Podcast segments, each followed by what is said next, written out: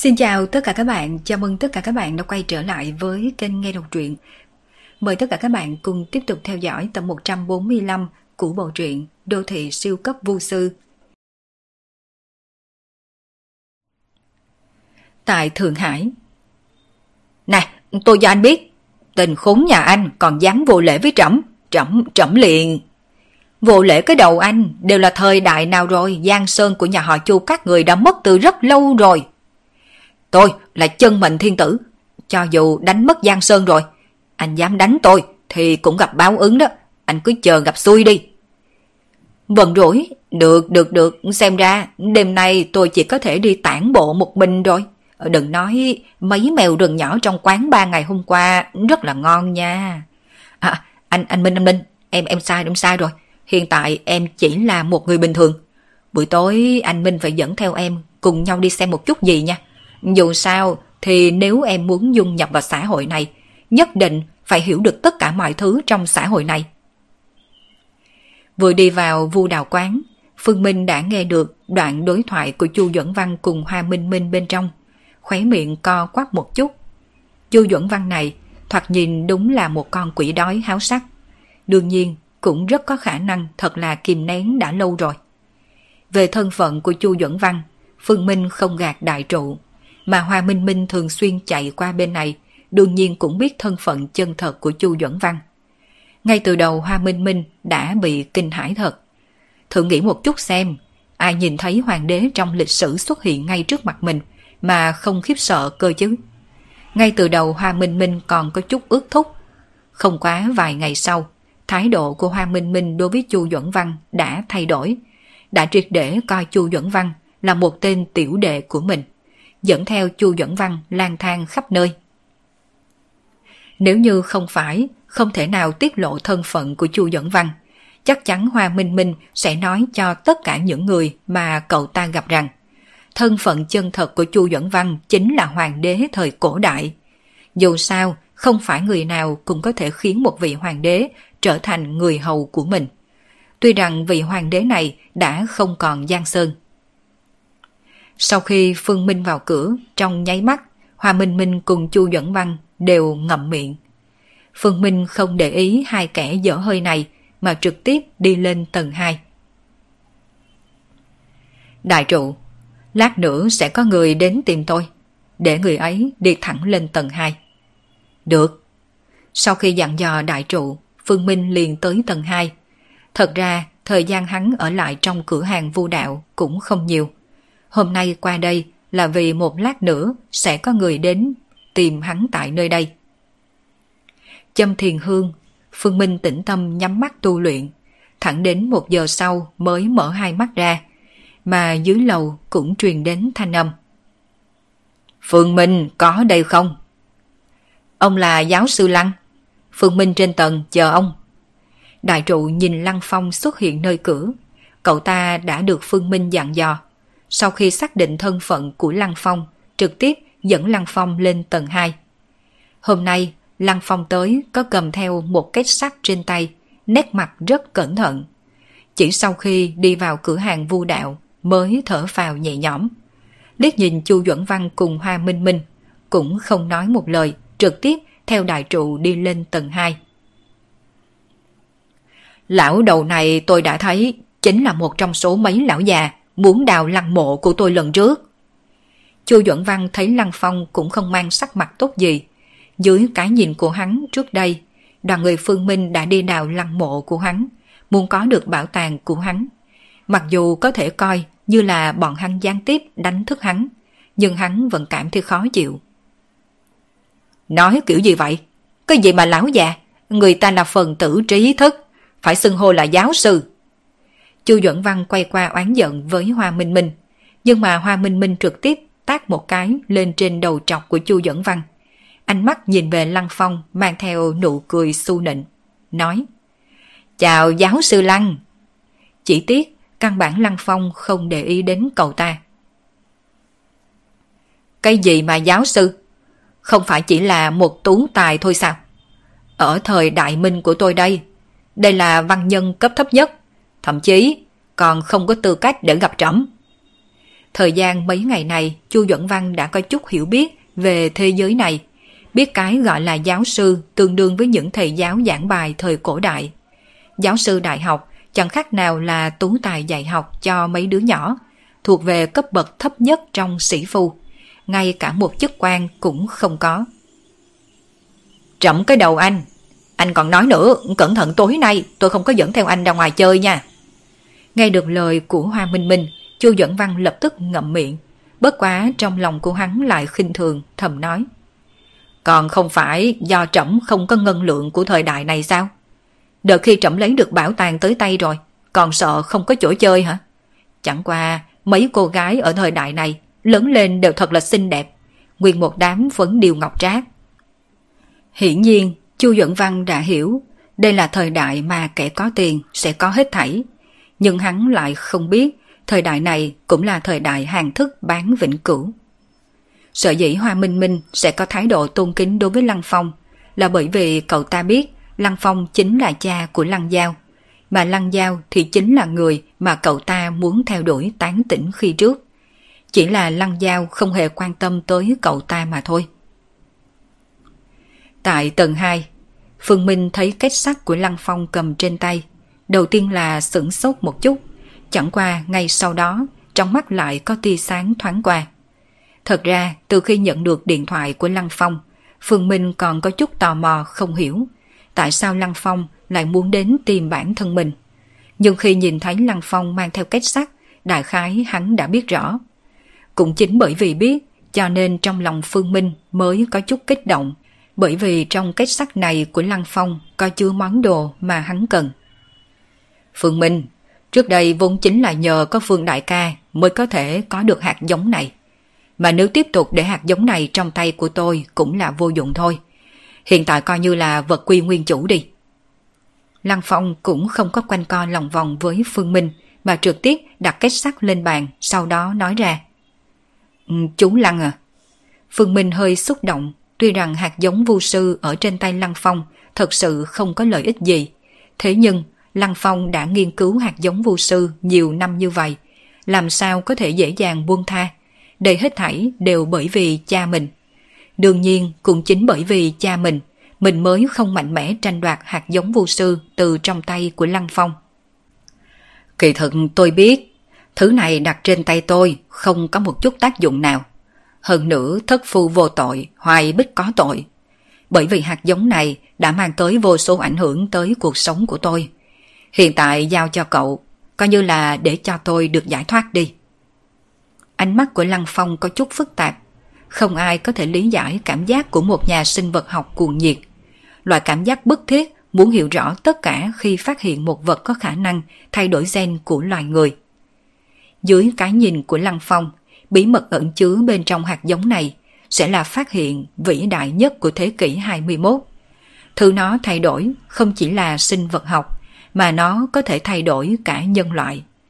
Nhưng mà theo thăm dò cùng phát hiện trong những năm gần đây, lúc này Lăng Phong mới biết, thì ra thế giới này đã sớm tồn tại bí mật hắn không biết. Có những thân thể bí mật tới mức hắn không thể nào dùng sinh vật học để mà giải thích. Chú Lăng, hạt giống này thật sự rất quan trọng với cháu. Phương Minh không già mồm. Hắn thật sự muốn có được hạt giống vô sư này hạt giống vu sư này sẽ có trợ giúp to lớn đối với việc đề thăng cảnh giới của hắn. Tôi biết, cho nên tôi đưa tới cho cậu. Lăng Phong mỉm cười, đưa cái kết cho Phương Minh, mà Phương Minh cũng tiếp nhận lấy, sau đó dựa theo mật mã Lăng Phong đưa cho, nhập vào mở kết sắt này ra. Trong khoảnh khắc khi kết sắt được mở, trong rương xuất hiện một số đồ vật có phong cách cổ xưa, khai giống hạt thông, từ bề ngoài có thể nhận thấy nó tương đối giống hạt giống. Hạt giống vô sư Vẹn vẹn chỉ nhìn liếc qua một cái, Phương Minh liền có thể xác định. Đây là hạt giống vô sư. Tuy rằng hạt giống này không có chút năng lượng nào lưu chuyển, chẳng qua đó là bởi vì hạt giống này chưa được kích hoạt. Hạt giống vu sư phải dùng vu sư chi lực kích hoạt, bằng không mà nói nó sẽ không khác gì vật chết. Đương nhiên, đây cũng là một trong những nguyên nhân Lăng Phong có thể bảo trụ viên giống hạt vu sư này. Nếu như hạt giống vu sư có năng lượng tiết lộ ra ngoài, mấy người lúc trước đã sớm tìm tới Lăng Phong. Hạt giống vu sư? Lần đầu tiên Lăng Phong biết thứ hạt giống bản thân mình nghiên cứu lâu như vậy là có cái tên này. Dạ vâng, hạt giống này là do một tiền bối mạch của cháu ngưng tụ ra. Chú có thể lý giải nó là một món đồ cùng loại với xá lợi tử của cao tăng Phật giáo. Nghe được Phương Minh nói, Lăng Phong cũng hiểu. Xá lợi tử là cao tăng Phật giáo lưu lại sau khi viên tịch. Có người nói ẩn chứa ảo nghĩa Phật hiệu kinh văn. Nhưng sau khi người thường nhận được xá lợi tử, lại chỉ có thể dùng để trấn tà trấn sát. Chỉ có đệ tử của cửa Phật mới có thể nhờ vào đó lĩnh ngộ Phật hiệu. Trách không được, bản vật này trên tay tôi lại là vô dụng. Xem ra tôi quyết định làm như thế này rất là đúng. Vậy giao hạt giống vô sư này cho cậu, tôi rời đi trước. Sau khi biết lai lịch của hạt giống mà bản thân mình nghiên cứu đã lâu, Lăng Phong coi như có chút an ủi, mà Phương Minh cũng không khách khí với Lăng Phong. Trước mắt, tất cả tâm tư của hắn đều đặt lên trên hạt giống vô sư này, khẩn cấp muốn nghiên cứu viên hạt giống vô sư này. Cho nên, sau khi tự thân tiễn Lăng Phong rời khỏi vu đạo quán, Phương Minh trực tiếp nói cho đại trụ, không cho bất kỳ người nào đi lên tầng 2, rồi sau đó lập tức trở về tầng 2. Nắm trong tay hạt giống vu sư, Phương Minh ngồi xếp bằng dưới đất, mà theo ân ký trường sinh quan tưởng hoa nơi ngực lóe lên, thân thể của hắn biến mất tại chỗ. Khi xuất hiện lại, bản thân của hắn đã ở trong tầng 1 của bảo tháp. Tầng 1 của bảo tháp lúc này có hơn phần nửa vị trí đều bị dịch thần linh chiếm lấy. Phương Minh cũng không dừng, trực tiếp lên tầng 2 của bảo tháp. Mà khi Phương Minh bước lên tầng 2 của bảo tháp, vừa liếc mắt liền nhìn thấy bộ phân thân vô sư mà bản thân hắn đã lấy được kia. Chính là phân thân vô sư mà hắn lấy được trên cây thanh đồng khi trước. Phương Minh cũng không vội luyện hoa nó, mà chỉ thu phân thân vô sư vào trong bảo tháp. Phân thân vô sư cứ lặng lặng đứng ở nơi ấy như vậy, giống hệt như viên hạt giống vô sư trên tay Phương Minh, giản dị và khiêm tốn. Một khi kích hoạt hạt giống vô sư, trong nháy mắt sẽ bật phát ra vô số năng lượng. Lão có thể nào che giấu được không? Lời này của Phương Minh là đang nói cùng khí linh bảo tháp. Chẳng qua sau khi khí linh bảo tháp nghe được lời của Phương Minh lại nở nụ cười lạnh tràn đầy khinh thường. Tháp này ngăn cách tam giới lục đạo. Ở chỗ này, cho dù làm bất cứ chuyện gì, cũng sẽ không bị bên ngoài phát giác. Vậy thì tốt. Đối với thái độ của khí linh bảo tháp, Phương Minh rất lờ đảnh. Sau khi nhận được câu trả lời khẳng định, Phương Minh cũng không tiếp tục do dự, mà bắt đầu vận chuyển vụ sư chi lực trong người. Theo vụ sư chi lực từ đan điền chạy tới lòng bàn tay, liên hệ cùng hạt giống vụ sư, tầng ngoài của hạt giống vô sư bắt đầu chậm rãi xuất hiện biến hóa. Vốn là phần sát ngoài xanh đen, từ từ có khe nứt, giống như vỏ trứng bắt đầu chậm rãi bóc ra. Đến sau này lộ ra một trái tim màu đỏ. Trái tim màu đỏ từ lòng bàn tay của Phương Minh phiêu phù đi trôi lơ lửng phía trước Phương Minh. Hồi lâu sau, một cổ khí tức khủng bố đột nhiên phát ra.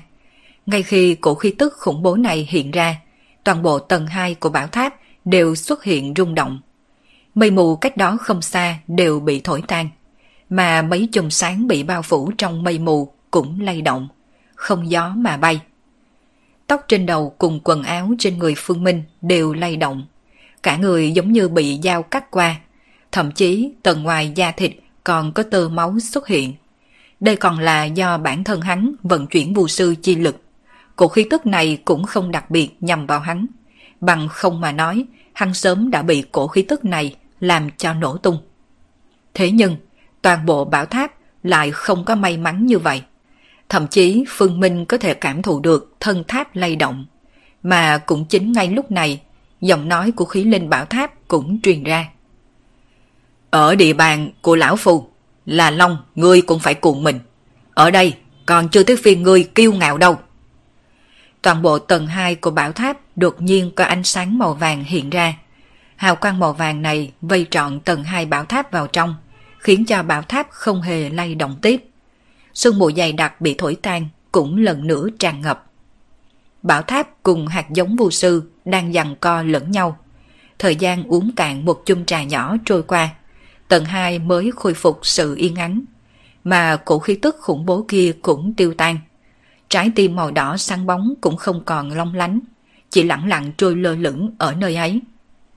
Cảm nhận được hạt giống vu sư đã khôi phục yên lặng. Lúc này Phương Minh mới vươn tay, chậm rãi sờ lên hạt giống vu sư. Về hạt giống vu sư, bên trong truyền thừa vu sư cũng không ghi chép cặn kẽ, phải làm thế nào mới thu hoạch được lực lượng trong hạt giống. Cho nên Phương Minh cũng không biết khi tay của mình đụng chạm lấy hạt giống này sẽ xuất hiện tình huống ra sao.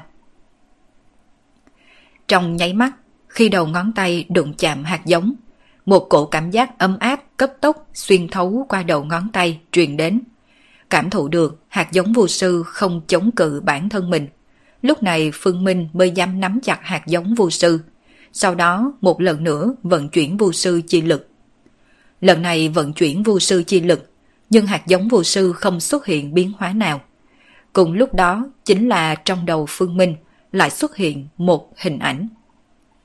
Thương Hải tan điền, vật đổi sao dời.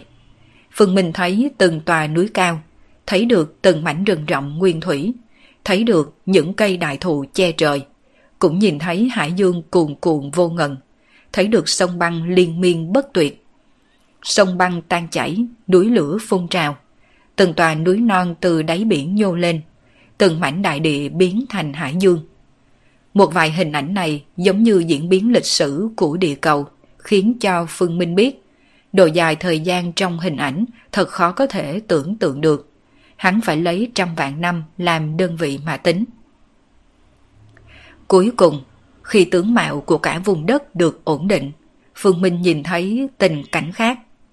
Máu và lửa đại chiến. Hắn thấy được cường giả cưỡi tòa kỵ tự như long lại tự như mã giết đến tận trời. Cũng nhìn thấy những bóng người bị vây hãm trong vùng đất đầy rẫy sương mù. Thấy được tình cảnh chấn động như phong mang, một kiếm đánh rớt núi sông. Cũng mắt thấy một đạo quang mang thần thánh bao phủ một tòa thành cổ. Bên trong cảnh tượng đó, bầu trời không hề có nước mưa, chỉ có máu loãng kéo dài không ngớt. Máu loãng chảy trên đại địa, nhuộm hồng cả hải dương từng cổ thi hài từ trên chín tầng trời rơi xuống. Đại địa cùng trời xanh biến thành một mảnh đỏ thẫm. Đó là cảnh tượng của ngày tận thế, diệt vong. Dù cho chỉ là hình chiếu, Phương Minh vẫn có thể cảm thụ được cuộc chiến đấu này kịch liệt ra sao. Mỗi một khi một cổ thi hài rơi xuống, đáy lòng của Phương Minh lại hiện ra một cổ thương cảm không thể hiểu thấu. Nhưng mà cuối cùng, khi một cánh tay lớn rơi xuống, bao trùm cả vùng, Bầu trời trở nên hắc ám, vô số sông núi hóa thành một mịn dưới bàn tay này. Từng tòa thành cổ huy hoàng trở thành đổ nát. Toàn bộ thiên địa tối đen một mảnh. Một cổ bi thương thống khổ không gì sánh được, đột nhiên nảy lên trong đầu Phương Minh. Đó là một loại tâm tình tuyệt vọng. Dù cho vượt qua thời gian trăm ngàn vạn năm, Phương Minh vẫn có thể bị cảm động lây. Khi hắc ám sắp sửa triệt để chôn vùi vùng đất này, một đám sáng xuất hiện. Ánh sáng này trong bóng tối là nhỏ bé như vậy, nhưng cũng rất bắt mắt. Bên trong ánh sáng, Phương Minh lờ mờ có thể thấy một bóng hình đang đi tới trước. Một bóng người đi ra từ trong bóng tối, giơ một chiếc thanh đồng cổ đăng. Ánh sáng nhỏ bé mà nổi bật, chính là tỏa ra từ ngọn thanh đồng cổ đăng kia. Bàn tay to lớn khủng bố kéo về thanh đồng cổ đăng. So với bàn tay này, bóng người kia cùng thanh đồng cổ đăng là nhỏ bé không đáng kể. Ngay tại lúc bàn tay to gần hạ xuống, một tòa thanh đồng cổ quan lại từ trong biển máu bay ra, bay thẳng đến cửu tiêu. Thanh đồng cổ quan xuất hiện dường như ngoài dự liệu của bàn tay khổng lồ.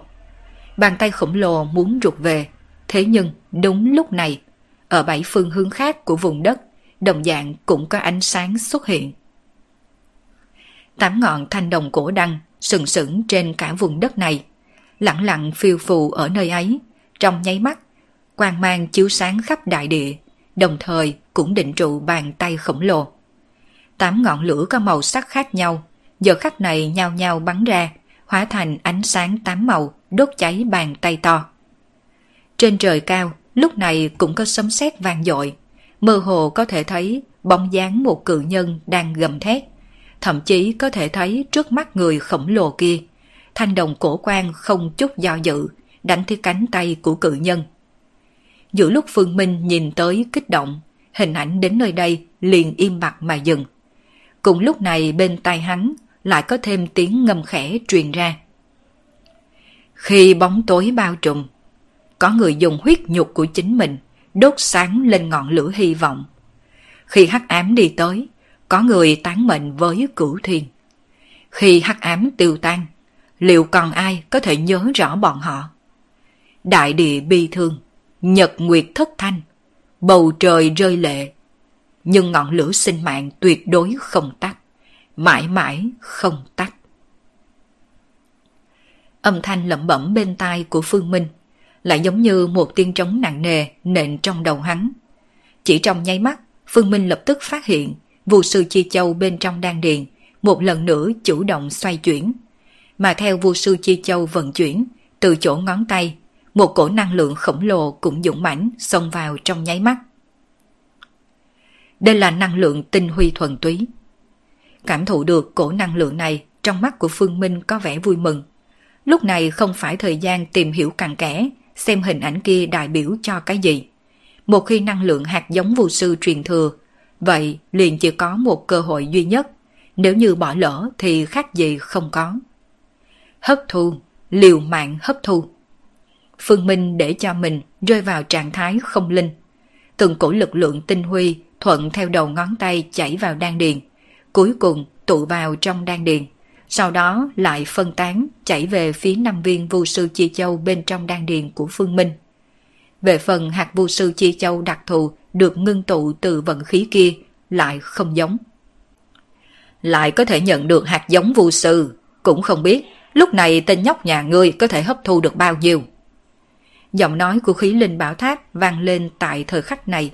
Trong thanh âm còn có chút hâm mộ. Loại phương thức dùng hạt giống vô sư truyền thừa này có thể nói là phương thức tu luyện gian dối. Nhưng toàn bộ giới tu luyện đều không thể phục chế phương thức này, bởi vì chỉ có mạch vu sư mới có thể làm được. Tin đồn vu sư nhất mạch Từ thời vu tổ đã cất giữ một bí mật to lớn. Bí mật này ngoài trừ vu sư nhất mạch ra, người ngoài không ai biết. Cũng không biết Phương Minh kế thừa hạt giống vu sư, liệu có biết bí mật này là gì hay không? Khí linh bảo tháp thì thầm một câu, sau đó liền trở nên yên ắng. Bởi vì hắn biết, Phương Minh muốn hấp thu xong viên hạt giống vô sư này, sợ rằng cần một đoạn thời gian không ngắn. Trong khi Phương Minh hấp thu vô sư chi lực ẩn chứa trong hạt giống vô sư, lúc này cách đó không xa, dĩ nhiên bộ phân thân kia cũng biến hóa, chủ động nhích lại gần phía Phương Minh bên này, mà những năng lượng tinh huy Phương Minh còn chưa kịp hấp thu kia cũng chảy vào trên người phân thân. Nếu như Phương Minh thấy một màn như vậy mà nói, sợ rằng sẽ kinh hỉ vạn phần. Bởi vì phân thân tu luyện còn khó hơn so với bản thể. Có thể nói, năng lượng phân thân cần đều tới từ bản thể cung cấp. Điều này cũng ngang với nếu bản thể muốn bắt phân thân đề thăng thực lực, vậy liền cần nhượng ra một nửa năng lượng. Hạt giống vô sư ẩn chứa rất là nhiều năng lượng, nhiều đến mức Phương Minh không thể nào hấp thu hết. phân thân vô sư chủ động hấp thu, đối với Phương Minh mà nói là một chuyện vô cùng tốt đẹp. Thời gian trôi qua từng giây từng phút, năm viên vu sư chi châu bên trong đan điền của Phương Minh cũng ngày càng trở nên sáng chói cùng nồng nặc. Thậm chí, năm viên vu sư chi châu này tương hỗ không ngừng tới gần, vừa có xu thế dung hợp lại chung một chỗ với nhau. Mà lần trước, khi mấy viên vu sư chi châu trong đan điền của Phương Minh dung hợp lại, cũng là lúc hắn đột phá từ tứ tinh vô sư đến ngũ tinh vô sư. Mỗi một lần vô sư chi châu dung hợp đều là dấu hiệu sắp đột phá. Ngũ tinh vô sư liền đại biểu cho địa cấp hậu kỳ, mà lục tinh vô sư liền đối ứng cường giả thiên cấp. Nếu như để cho người trong giới tu luyện biết Phương Minh gần đột phá đến cường giả thiên cấp, sợ rằng sẽ khiến cho một trận anh động. Cường giả thiên cấp chưa tới 30 tuổi, trong lịch sử của giới tu luyện hơn 1.000 năm nay, Thiên tài như vậy đều là tồn tại đếm trên đầu ngón tay, là có thể đếm được trên đầu ngón tay chân chính. Mà cuối cùng, những thiên tài này cũng đều là người thống trị một thời đại. Thằng nhóc này muốn đột phá trở thành cường giả thiên cấp sao? Không được, không được, không thể nào đột phá trong này. Vẫn chú ý đến trạng thái của Phương Minh, khỉ linh bảo tháp cảm giác được thực lực của Phương Minh tăng trưởng, quyết định ra tay cắt đứt việc hấp thu hạt giống vô sư của Phương Minh. Không phải hắn không muốn nhìn thấy Phương Minh đột phá, mà là hắn biết rõ Phương Minh tuyệt đối không thể tiến hành đột phá thiên cấp bên trong bảo tháp. Nghĩ tới đây, khí linh bảo tháp không còn do dự. Trong không gian tầng 2, đột nhiên xuất hiện một cổ lực hút khủng bố. Cổ lực hút này đem phần thân của Phương Minh lay động tới gần hạt giống vô sư. Mà trong nháy mắt, khi phần thân vô sư tiếp xúc đến hạt giống vô sư, hạt giống vô sư giống như đứa bé đã tìm được nhà. Trong nháy mắt, liền bóc tay của Phương Minh ra. Hạt giống kia trực tiếp bay vào trong ngực của phân thân. Thời khắc này, toàn bộ tóc trên đầu của phân thân không gió mà bay, khi thế cũng đang điên cuồng kéo lên. Mà Phương Minh cũng mở mắt ngay vào lúc này, trên mặt lộ ra tức giận. Này tên nhóc, đừng có gấp. Lão Phu cắt đứt chuyện hấp thu của cậu là vì tốt cho cậu. Cho dù phân thân của cậu hấp thu viên hạt giống vô sư này đột phá trở thành cường giả thiên cấp, cũng tốt hơn là cậu đột phá thành cường giả thiên cấp. Dường như nghĩ đến Phương Minh sẽ có phản ứng như vậy. Giọng nói của khí linh bảo tháp trực tiếp vang lên ở tầng 2. Là sao? Phương Minh nhíu mày, mạnh mẽ nén lửa giận trong lòng. Cậu biết vì sao cường giả thiên cấp sẽ được xưng là cường giả thiên cấp hay không, mà không phải là địa cấp tầng 10? Trong giới tu luyện, đã chia cảnh giới tu luyện thành 3 cấp độ, thiên, địa, nhân. Mỗi cảnh giới lại chia làm 9 tầng. Thế nhưng dựa vào căn cứ nào để phân chia cảnh giới như vậy? Thật ra hiện nay Phương Minh cũng không biết. Hoặc là nói chính xác hơn, Phương Minh chưa từng suy nghĩ tới vấn đề này. Đừng nói là Phương Minh, cho dù là giới tu luyện, sợ rằng cũng có hơn phần nửa người đều chưa từng nghiêm túc tự hỏi vấn đề này. Phân chia đẳng cấp cảnh giới trong lòng rất nhiều người, đây vốn chỉ là kiến thức cơ bản nhất mà thôi. Đã là kiến thức, đâu có cái gì hay mà miệt mài theo đuổi. Phân chia đẳng cấp như vậy là có căn cứ. Thiên địa nhân, tầng thấp nhất là nhân cấp. Năng lượng đủ khả năng vận dụng chính là từ bản thân cung cấp cho mình. Mà địa cấp chính là đột phá gông cùng xiềng xích của bản thân, có thể hấp thu lực lượng của mảnh thiên địa này. Đây mới là nguyên nhân tại sao phải gọi là địa cấp. Mà vì sao trên địa cấp chia làm thiên cấp? Đó là bởi vì tới tầng thứ này có thể triệu hồi sức mạnh của đất trời mà dùng. Nhân cấp, tu luyện là bản thân, vận dụng chính là năng lượng bản thân có thể điều động được. Địa cấp là hấp thu năng lượng thiên địa, sau đó luyện hóa thành thực lực của chính mình. Thiên cấp, vận dụng năng lượng thiên địa, dung nạp năng lượng trong thiên địa cho mình dùng, không hề bị hạn chế lực lượng mà thể xác bản thân có thể thừa nhận được. Giọng nói của khí linh bảo tháp rất là nghiêm túc, mà nét mặt của Phương Minh cũng trở nên nghiêm túc. Nếu như dựa theo những lời khí linh bảo tháp nói, đại khái hắn liền hiểu làm sao phân chia mấy cấp bậc này rồi. Nếu như so sánh chuyện tu luyện với việc xây nhà, như vậy cấp bậc nhân cấp chính là đang đặt nền móng. Móng càng kiên cố có nghĩa số tầng xây sẽ càng cao. Mà địa cấp chẳng khác nào là độ cao của tầng lầu mà tới được cấp độ thiên cấp thì một lần nữa thay đổi. Thứ thiên cấp theo đuổi không còn là độ cao, bởi vì tới cấp bậc thiên cấp, độ cao của tòa cao ốc đã đủ. Sau khi tới cấp độ thiên cấp, sẽ so với bên trong cao ốc này. Tỷ như thực lực của mấy công ty có thể vào trong cao ốc này, sự náo nhiệt của dòng người, sự xa hoa của thương trường. Một khi bước vào thiên cấp, phương pháp tu luyện sẽ có khác biệt từ trời đất so với lúc trước. Phương thức chiến đấu cũng sẽ xuất hiện thay đổi, nhưng cũng chính bởi vì điểm này, khi mỗi một vị cường giả thiên cấp lại đột phá cường giả thiên cấp, đều phải bị đại đạo trong mảnh thiên địa này cảm ứng được. Thế giới này, mọi thứ đều dựa theo quy tắc đại đạo đến vận hành, kể cả năng lượng thiên địa trên thế gian này. Nhưng nơi này của Lão Phu là ngăn cách năng lượng thiên địa của thế giới bên ngoài. Nếu như cậu đột phá đến cường giả thiên cấp trong này, đồng nghĩa với việc sẽ không chiếm được thiên đạo thừa nhận, cũng liền không cách nào tùy tâm điều động lực lượng thiên địa. Nói trắng ra, đây không phải cường giả thiên cấp, mà là địa cấp tầng 10. Ngay được khí linh bảo tháp nói tới đây, trong nháy mắt Phương Minh liền hiểu rõ. Nếu như mình đột phá đến thiên cấp trong bảo tháp, đó chính là một loại thiên cấp khác. Cường giả thiên cấp khác không tiếp tục xây thêm lầu, bởi vì khi xây tới một độ cao nhất định nào đó, muốn tiếp tục xây lên cần chi phí rất cao. Người ta bắt đầu chuyển sang kiến thiết, nội thất, bắt đầu lắp đặt thiết bị cùng kêu gọi thương nhân vào ở. Dùng cái này đến đề cao giá trị của tòa cao ốc. Mà Phương Minh thì sao? Vẫn đang xây lầu lên, nhưng mà cần chi phí cao hơn gấp mấy lần trước kia để xây một tầng lầu. Vì thế đã không còn nhiều khả năng để gia tăng những giá trị khác cho tòa nhà. Nỗ lực cùng thu hoạch căn bản là không tỷ lệ. Bây giờ còn trách lão phu không? Khỉ Linh Bảo Tháp nói.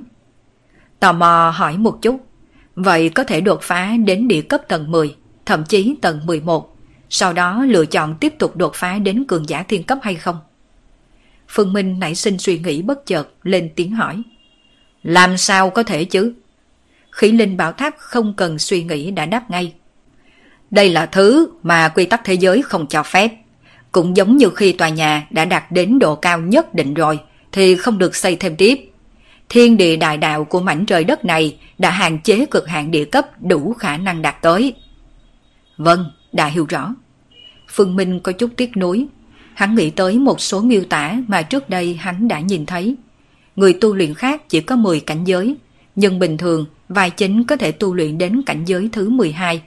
Còn nghĩ mình cũng có thể hưởng thụ đại ngộ của vai chính một lần.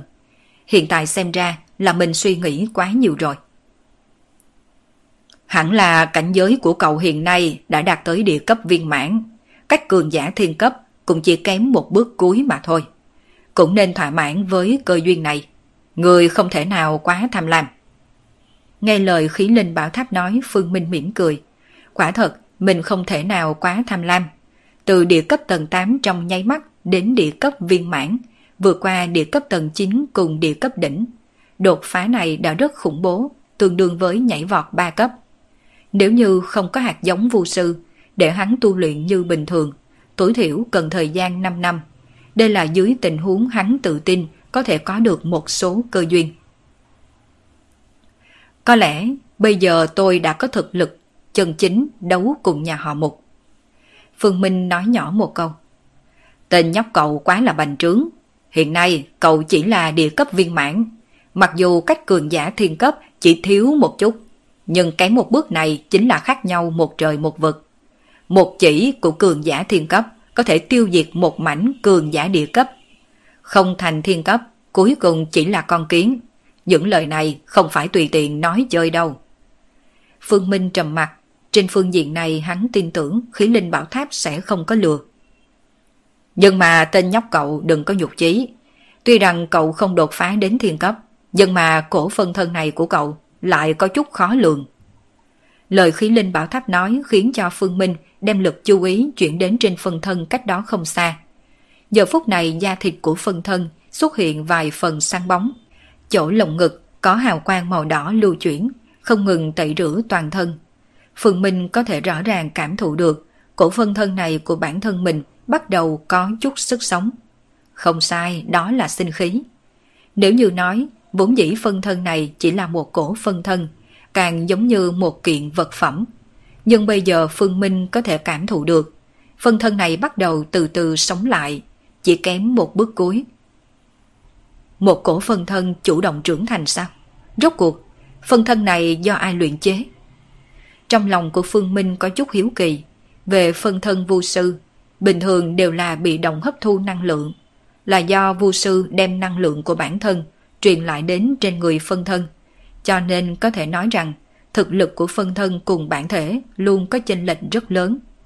Thử nghĩ mà xem, thật vất vả tu luyện vài năm sắp đột phá, vì để cho phân thân theo kịp. Vậy thì đồng nghĩa với phải truyền hết năng lượng hấp thu được suốt mấy năm này cho phân thân. Như vậy vốn là 5 năm có thể đột phá, liền biến thành 10 năm. Cho nên, rất nhiều vu sư khi luyện chế phân thân vu sư, lúc mới bắt đầu cũng không quá quan tâm phân thân vu sư. Thẳng cho tới khi bắt buộc cần phải có phân thân vu sư, lúc này mới sẽ bắt đầu luyện chế phân thân. Cái này cũng giống như khi thăng cấp trong game, coi phân thân như một biệt hiệu. Chỉ có khi quý danh đạt đến cấp bậc nhất định về sau, thì mới dùng nhiều kinh nghiệm để thăng cấp biệt hiệu. Bởi vì đối với quý danh mà nói, một ngày kinh nghiệm của quý danh thì tương đương với một năm kinh nghiệm của biệt hiệu. Điều này cũng dẫn tới một hiện tượng phổ biến. Phân thân và bản thể bệnh viễn tồn tại chênh lệch đẳng cấp. Nhưng đây cũng là chuyện không có biện pháp. Dù sao thì bản thể mới là căn bản. Toàn bộ vu sư đều khó có khả năng bỏ gốc lấy ngọn. Vốn là Phương Minh cũng có tính toán như vậy. Đợi khi bản thân mình đột phá đến thiên cấp, sau đó mới sẽ bắt đầu luyện chế phân thân, rồi sau đó để phân thân đột phá tới địa cấp. Nhưng một màn trước mặt này khiến cho kế hoạch của Phương Minh bị ngâm nước nóng. Đương nhiên, đối với kế hoạch bị ngâm nước nóng, trong lòng Phương Minh ngược lại rất cao hứng. Một cổ phân thân có thể tự mình trưởng thành, tự mình tu luyện. Đây quả thật chẳng khác nào một máy gian lận tu luyện. Dù sao, phân thân có thể tu luyện không ngừng nghỉ, hơn nữa không cần để ý tới bất cứ chuyện gì. Điểm này là bản thể không làm được. Tên nhóc cậu còn đứng ngay ra làm gì? Nhanh chóng luyện chế phân thân nhận chủ đi. Nhận được sự nhắc nhở của khí linh bảo tháp, Phương Minh cũng không do dự, vươn ngón tay ra. Một giọt máu tươi bắn ra, bắn vào trên người phân thân. Chỉ trong nháy mắt, huyết dịch này liền bị phân thân hấp thu. Hấp thu máu của Phương Minh, phân thân càng thêm sang bóng, chẳng qua rất nhanh đã phai nhạt xuống. Thấy một màn như vậy, Phương Minh không hề cảm thấy ngoài ý muốn. Muốn khiến phân thân nhận chủ thì phải cung cấp đầy đủ máu cho phân thân, khiến cho dòng máu trong cơ thể phân thân trở thành một thể cùng dòng máu của hắn. Chỉ có như vậy, phân thân mới được xem là phân thân của hắn. Máu không ngừng chảy ra, không ngừng rơi vào trên người phân thân, bị phân thân hấp thu. Thế nhưng, phân thân này giống như một cái động không đáy. Đến sau này, sắc mặt Phương Minh cũng đều trở nên có chút tái nhợt. Ngay cả Phương Minh cũng không biết mình đã nhỏ bao nhiêu máu. Nếu như đổi lại là một người bình thường khác, đoán chừng máu trong cơ thể sớm đã khô cạn. Mà thân thể của hắn trải qua ngày tháng ngâm thuốc tôi luyện, số lượng máu trong cơ thể vượt xa người thường. Hơn nữa công năng tự hồi phục máu của cơ thể hắn cũng đã đạt đến một tốc độ khủng bố. Nhưng cho dù là vậy, vẫn không theo kịp tốc độ hấp thu của phân thân. Có thể nghĩ lượng máu phân thân này cần khủng bố ra sao. Tên nhóc cậu nhanh chóng dừng đi, nếu tiếp tục kéo dài, cậu sẽ biến thành một cái xác khô. Khỉ Linh Bảo Tháp cũng nhìn ra tình huống của Phương Minh có điểm gì không đúng, ở một bên mở miệng nhắc nhở. Nhưng mà Phương Minh không định thu tay ngay lúc này. Nếu như lần này không thể để cho phân thân nhận chủ, vậy đồng nghĩa với số máu đã bỏ ra lúc trước đều là lãng phí. Hơn nửa lần kế tiếp có thể càng thêm gian nan hơn. Nếu máu bình thường không được, vậy thì thử tinh huyết xem sao. Trong mắt của Phương Minh có vẻ quyết đoán, tinh huyết là tinh hoa của huyết mạch. Ngày bình thường Phương Minh cũng không dám đơn giản lãng phí, thế nhưng lúc này hắn không có lựa chọn nào khác. Một giọt huyết châu êm dịu nồng nặc từ đầu ngón tay của Phương Minh bắn ra, rơi vào trên người phân thân. Thân thể phân thân hơi chấn động một chút, tự hồ rất hài lòng đối với giọt máu này. Một giọt, hai giọt, ba giọt. Khi ý thức của Phương Minh đều bởi vì mất tinh huyết quá nhiều mà có chút mơ hồ. Rốt cuộc phân thân cũng có biến hóa cực lớn. Trên gương mặt bắt đầu chậm rãi hiện ra ngũ quan, mà ngũ quan này lại giống Phương Minh như đúc. Cùng lúc đó chính là thân thể vu sư cũng chậm rãi có thay đổi, biến hóa theo như thân hình của Phương Minh. Vốn thân thể này cao cỡ 1m85, mà trên thực tế Phương Minh chỉ cao chừng 1m75 thôi. Phân thân dựa theo dáng vẻ của Phương Minh bắt đầu thay đổi, đến cuối cùng triệt để biến thành Phương Minh thứ hai. Kích cỡ thân thể cùng ngũ quan đều giống Phương Minh như đúc. Nhưng nếu như nói có điểm nào khác, đó chính là vẻ mặt của phân thân này lạnh như băng, lạnh tự như một khúc gỗ, trên mặt cũng không có bất kỳ biểu cảm gì. Thành công rồi. Trong tầm mắt càng ngày càng mơ hồ, Phương Minh thấy phân thân giống mình như đúc, trên mặt lộ ra một nụ cười. Sau đó cả người liền ngã xuống trên mặt đất. Đợi khi Phương Minh hồi tỉnh, phát hiện trước mặt mình có một người giống bản thân mình như đúc. Hắn lập tức sửng sốt một chút. Bất kể là ai, khi thấy người giống hệt bản thân mình đều sẽ là sửng sốt. Chẳng qua, Phương Minh lập tức liền kịp phản ứng. Đây chính là phân thân của mình. Phân thân nhận chủ thành công. Sau một khắc, Phương Minh đấm một đấm về phân thân, mà phân thân đồng dạng cũng đấm một đấm về phía hắn. Nắm tay hai người va chạm, song phương đều tự lùi về sau một bước. Đây là thao túng sao? Sau khi Phương Minh đánh ra một quyền cũng không tiếp tục ra quyền. Một quyền vừa rồi này cũng không phải là vì muốn thử dò xét thực lực của phân thân. Quan trọng hơn chính là hắn muốn nghiệm chứng một chút xem phải làm sao mới có thể thao túng phân thân. Một quyền vừa rồi của phân thân này cũng không phải theo cử động của hắn, mà là khi trong lòng hắn vừa nảy sinh một ý niệm, đồng thời phân thân cũng đánh ra một quyền. Không phải nhất tâm nhị dụng, hẳn là tâm thần tương thông. Phương Minh tự nói, hành động của phân thân cũng không phải kết quả do hắn thao túng. Hắn cũng không hề phân thần dính trên người phân thân kia, mà là ngay khi trong đầu hắn hiện ra ý niệm này, phân thân liền cảm ứng được. Phân thân của vô sư nhất mạch các người thật đúng là quá biến thái. Giọng nói của khí linh bảo tháp lại vang lên ngay lúc này. Nếu như đổi lại là phân thân của những người khác, nếu muốn thao túng phân thân chỉ có cách phân ra một bộ phận tâm thần để trên người của phân thân. Nếu muốn đạt tới cảnh giới phân thân và bản thể tâm thần tương thông, cần một quá trình khá dài. Nhưng phân thân của vu sư lại không giống như vậy. Chỉ cần phân thân nhận chủ, ngay sau đó phân thân và bản thể liền tâm thần tương thông. Nói cách khác, khi phân minh và phân thân đồng thời tham gia chiến đấu, căn bản không cần phân thần đi thao túng phân thân. Tự phân thân sẽ chiến đấu. Phương minh chỉ cần truyền đạt một số ý niệm cho phân thân là được rồi. Sự ăn ý giữa hai người tuyệt đối không phải một cộng một đơn giản như vậy. Dù sao, nếu như đổi lại là hai người khác mà nói, không thể nào làm được tới mức tâm thần tương thông, cũng sẽ không thể làm được trình độ phối hợp hoàn mỹ. Nếu như phần thân của cậu cũng có thể bước vào cảnh giới cường giả thiên cấp như cậu, vậy trong cảnh giới thiên cấp sơ kỳ, cậu nằm ở thế bất bại. Khí linh bảo tháp trực tiếp nói ra một câu khẳng định, thậm chí hiện nay bởi vì có phân thân có thể nói dưới thiên cấp, Phương Minh là vô địch chân chính, là người đứng đầu dưới thiên cấp chân chính. Tên nhóc này chưa tới 30 tuổi đã có được thực lực đứng đầu trong số cường giả dưới thiên cấp. Nếu như truyền đi, sợ rằng toàn bộ giới tu luyện đều sẽ chấn động a. Những lời này khí linh bảo tháp không có nói ra miệng, chẳng qua Phương Minh cũng không thèm để ý. Thời khắc này Phương Minh đang đắm chìm trong sự vui sướng khi có thêm phân thân. Hơn nữa từ phân thân bên kia truyền tới tin tức, nói cho hắn biết, năng lượng bên trong hạt giống vô sư cũng không bị nó hấp thu hết hoàn toàn. Một khi hấp thu xong, tuyệt đối là có thể bước vào cấp bậc cường giả thiên cấp. Hồi lâu sau, Phương Minh mới có thể thoát khỏi tâm tình thư sướng, mở miệng hỏi. Tôi đã ở trong này bao lâu rồi? Không lâu lắm, tầm hai ngày. Nghe thấy những lời khí linh bảo tháp nói, Phương Minh quay đầu trừng trắng mắt. Hai ngày còn không nhiều sao? Bản thân mình biến mất hai ngày, đoán chừng nhất định là đám đại trụ rất gấp gáp. Nghĩ tới đây, Phương Minh không do dự, trực tiếp xoay người chọn rời khỏi bảo tháp. Khi Phương Minh trở lại cửa hàng vu đạo, toàn bộ tầng 2 cũng không có người.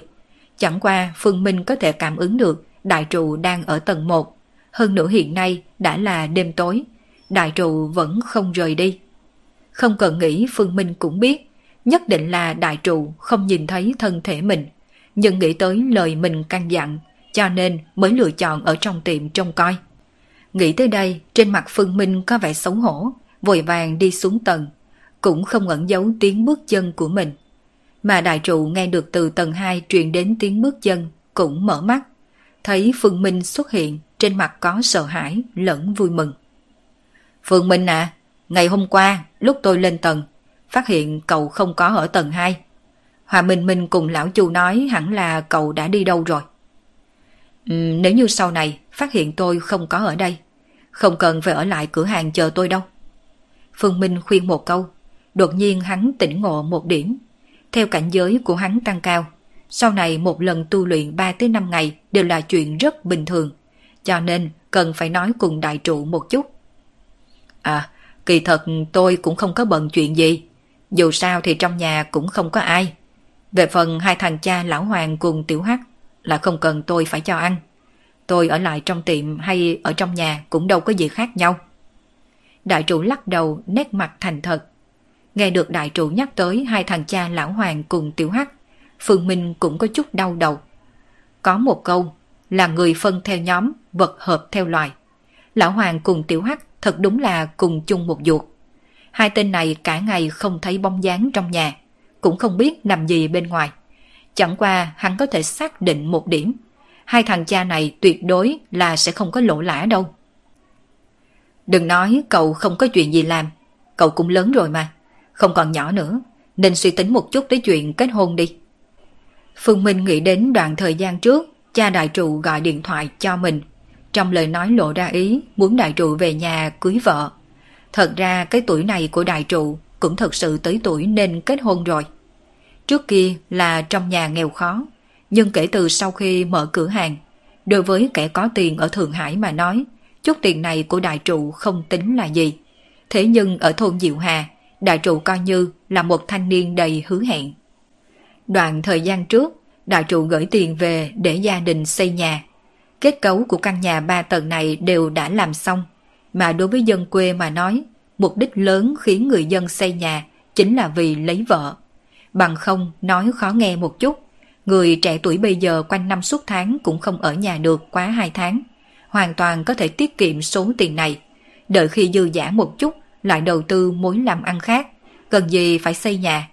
Phải xây nhà chính là vì cưới vợ. Điểm này cũng tương đối giống như người thành phố. Nếu không có nhà ở đây, làm gì có con gái nhà ai nguyện ý gả cho hắn chứ? Hiện nay đại trụ đã có nhà, mà thành tích học tập của em gái Kỳ Kỳ rất là xuất sắc, có thể nhận được học bổng, căn bản không cần đại trụ gửi thêm tiền. Cho nên hiện nay vấn đề duy nhất đại trụ cần bận tâm chính là vấn đề của bản thân cậu ta. Đừng có tìm lý do, tôi nói cho cậu biết, sắp hết năm rồi đó. Nếu như cậu còn không tìm được bạn gái, tôi cũng không dám quay trở về thôn Diệu Hà đâu. Đoán chừng chú Vương sẽ mắng tôi chết mất. Thấy đại trụ muốn cãi lại, Phương Minh trực tiếp trừng mắt. Đại trụ chỉ có thể hậm hực cười cười. Quả thật, cha mình đã nhắc đến vấn đề này từ rất lâu rồi. Nhắc nhiều tới mức mà chỉ nghe thôi cũng cảm thấy mệt mỏi. Vấn đề này cậu cần phải ghi nhớ trong lòng. Tôi thấy hay là như vậy đi. Dù sao thì trong tiệm cũng không phải thường xuyên có khách. Không phải cậu cũng muốn học hành sao? Hay là báo danh mấy lớp bổ túc ban đêm đi mở rộng mạng lưới quan hệ một chút. Phương Minh cũng đã nghĩ kỹ, trông cậy vào cái hũ nút như đại trụ này chủ động đi tìm con gái đúng là có chút không thực tế. Vòng tròn cuộc sống của cậu ta còn nhỏ hơn cả chính bản thân mình. Cũng chỉ quen biết đám người Hoa Minh Minh. Nhưng mà Hoa Minh Minh thì không đáng tin cậy một chút nào. Nói hắn ta giới thiệu đối tượng cho đại trụ. Hơn phần nữa là sẽ giới thiệu một người phụ nữ hám tiền. Kết thúc tập 145 của bộ truyện Đô thị siêu cấp vô sư. Cảm ơn tất cả các bạn đã theo dõi. Mời tất cả các bạn cùng tiếp tục theo dõi tập 146 của bộ truyện Đô thị siêu cấp vô sư.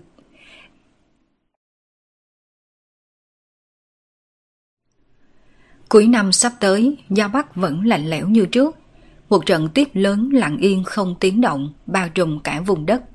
Tuyết trắng mênh mông, bao phủ một lớp áo bạc. Rất nhiều khu du lịch đều vì tuyết động mà đóng cửa, không chào đón du khách.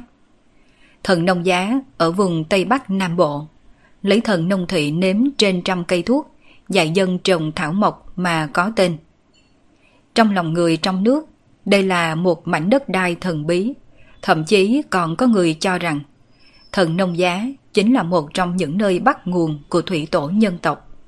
Không chỉ bởi vì thần nông thị, quan trọng hơn chính là sau đó, các nhà khảo cổ học đã phát hiện nơi này còn có quỹ tích hoạt động của nhân loại, sớm hơn hẳn so với thần nông thị. Đương nhiên, đối với rất nhiều bách tính mà nói, tin tức bọn họ nghe được nhiều nhất về thần nông giá, chỉ sợ sẽ là giả nhân ở trong thần nông giá. Đây cũng là khu rừng có tin đồn nhiều giả nhân nhất trong cả nước. Chẳng qua cũng không thiếu người cảm thấy đây chẳng qua là một loại thủ đoạn tuyên truyền khu du lịch thần nông giá. Bởi vì cho tới hôm nay, vẫn chưa có ai thực sự từng gặp giả nhân trong thần nông giá.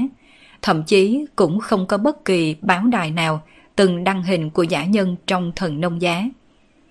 Giả nhân trong thần nông giá giống như một tồn tại trong truyền thuyết. Mảnh khăn thần bí kia từ xưa tới nay vẫn chưa có người nào vạch trần. Đương nhiên, cũng chính bởi vì giả nhân rất thần bí, hàng năm trong nước đều có vô số kẻ yêu thám hiểm tìm đến thần nông giá, hy vọng có thể tìm kiếm tung tích của giả nhân.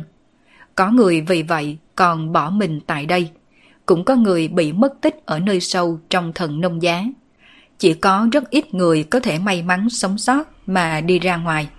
Nhưng cho dù là nhà thám hiểm có to gan hơn, cũng sẽ không lựa chọn đi vào thần nông giá lúc tuyết đang rơi. Bởi vì bọn họ biết, làm vậy không khác gì chịu chết. Có lẽ một bước chân bản thân sắp đạp lên không phải là tuyết, mà là một cái hố lớn bị che lấp. Hố trời ở thần nông giá, nổi danh không khác gì giả nhân ở thần nông giá. Mà giờ khắc này bên trong thần nông giá ngập tuyết, có thêm một bóng người đang đi thẳng về phía trước. Đây là một nam thanh niên, mà nếu như lúc này có người thay dáng vẻ của nam thanh niên này đi trên tuyết, nhất định sẽ chấn động vô cùng. Mặc dù người thanh niên đang đạp lên trên mặt tuyết, nhưng điều quỷ dị là tại trên mặt tuyết mà hắn đi qua, không hề để lại vết chân. Cũng giống vậy, tuyết lớn ngập trời, nhưng lại không hề có một bông tuyết nào rơi trên người hắn. Khi những hoa tuyết này bay xuống, phản phất như đã cố ý bỏ sót người đàn ông này. Đạp tuyết vô ngân Đối với rất nhiều kẻ yêu thích võ hiệp mà nói, thấy một màn như vậy, sợ rằng bọn họ sẽ nghĩ ngay tới một loại tồn tại trong truyền thuyết, khinh công. Bóng người này dĩ nhiên chính là Phương Minh. Đối với người thường mà nói, thần nông giá rất là thần bí, mà đối với người trong giới tu luyện mà nói, thần nông giá cũng rất thần bí. Không phải bởi vì người trong giới tu luyện không có bản lĩnh thăm dò thần nông giá, mà bởi vì bọn hắn không dám.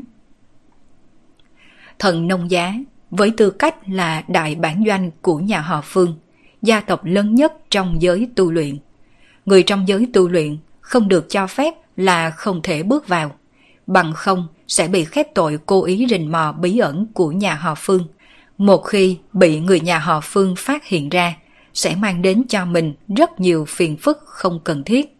Thậm chí còn có thể mang đến phiền phức cho sư môn gia tộc sau lưng mình. Dù sao, lửa giận của nhà họ Phương là thứ mà phần lớn thế tục không thể nào thừa nhận. Sâu trong thần nông giá, con đường Phương Minh đi rất lạ kỳ. Cũng không phải đi tới thẳng tắp, mà là mỗi lần đi qua một ngọn núi lớn đều cuộn một vòng, giăng khắp nơi. Có đôi khi vừa xuất hiện ở phía đông thần nông giá, nhưng một hồi lại xuất hiện ở phía tây thần nông giá.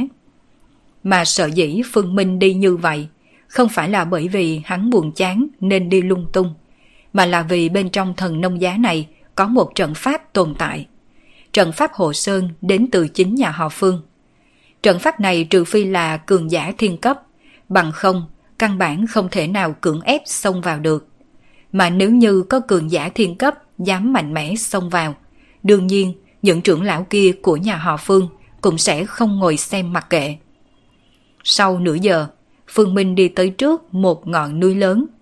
Ngọn núi lớn này không giống với những ngọn núi khác trong thần nông giá, cũng không bị tuyết trắng bao trùm. So với những ngọn núi tuyết trắng bao trùm xung quanh, ngọn núi này vẫn xanh ngắt, cực kỳ rõ ràng.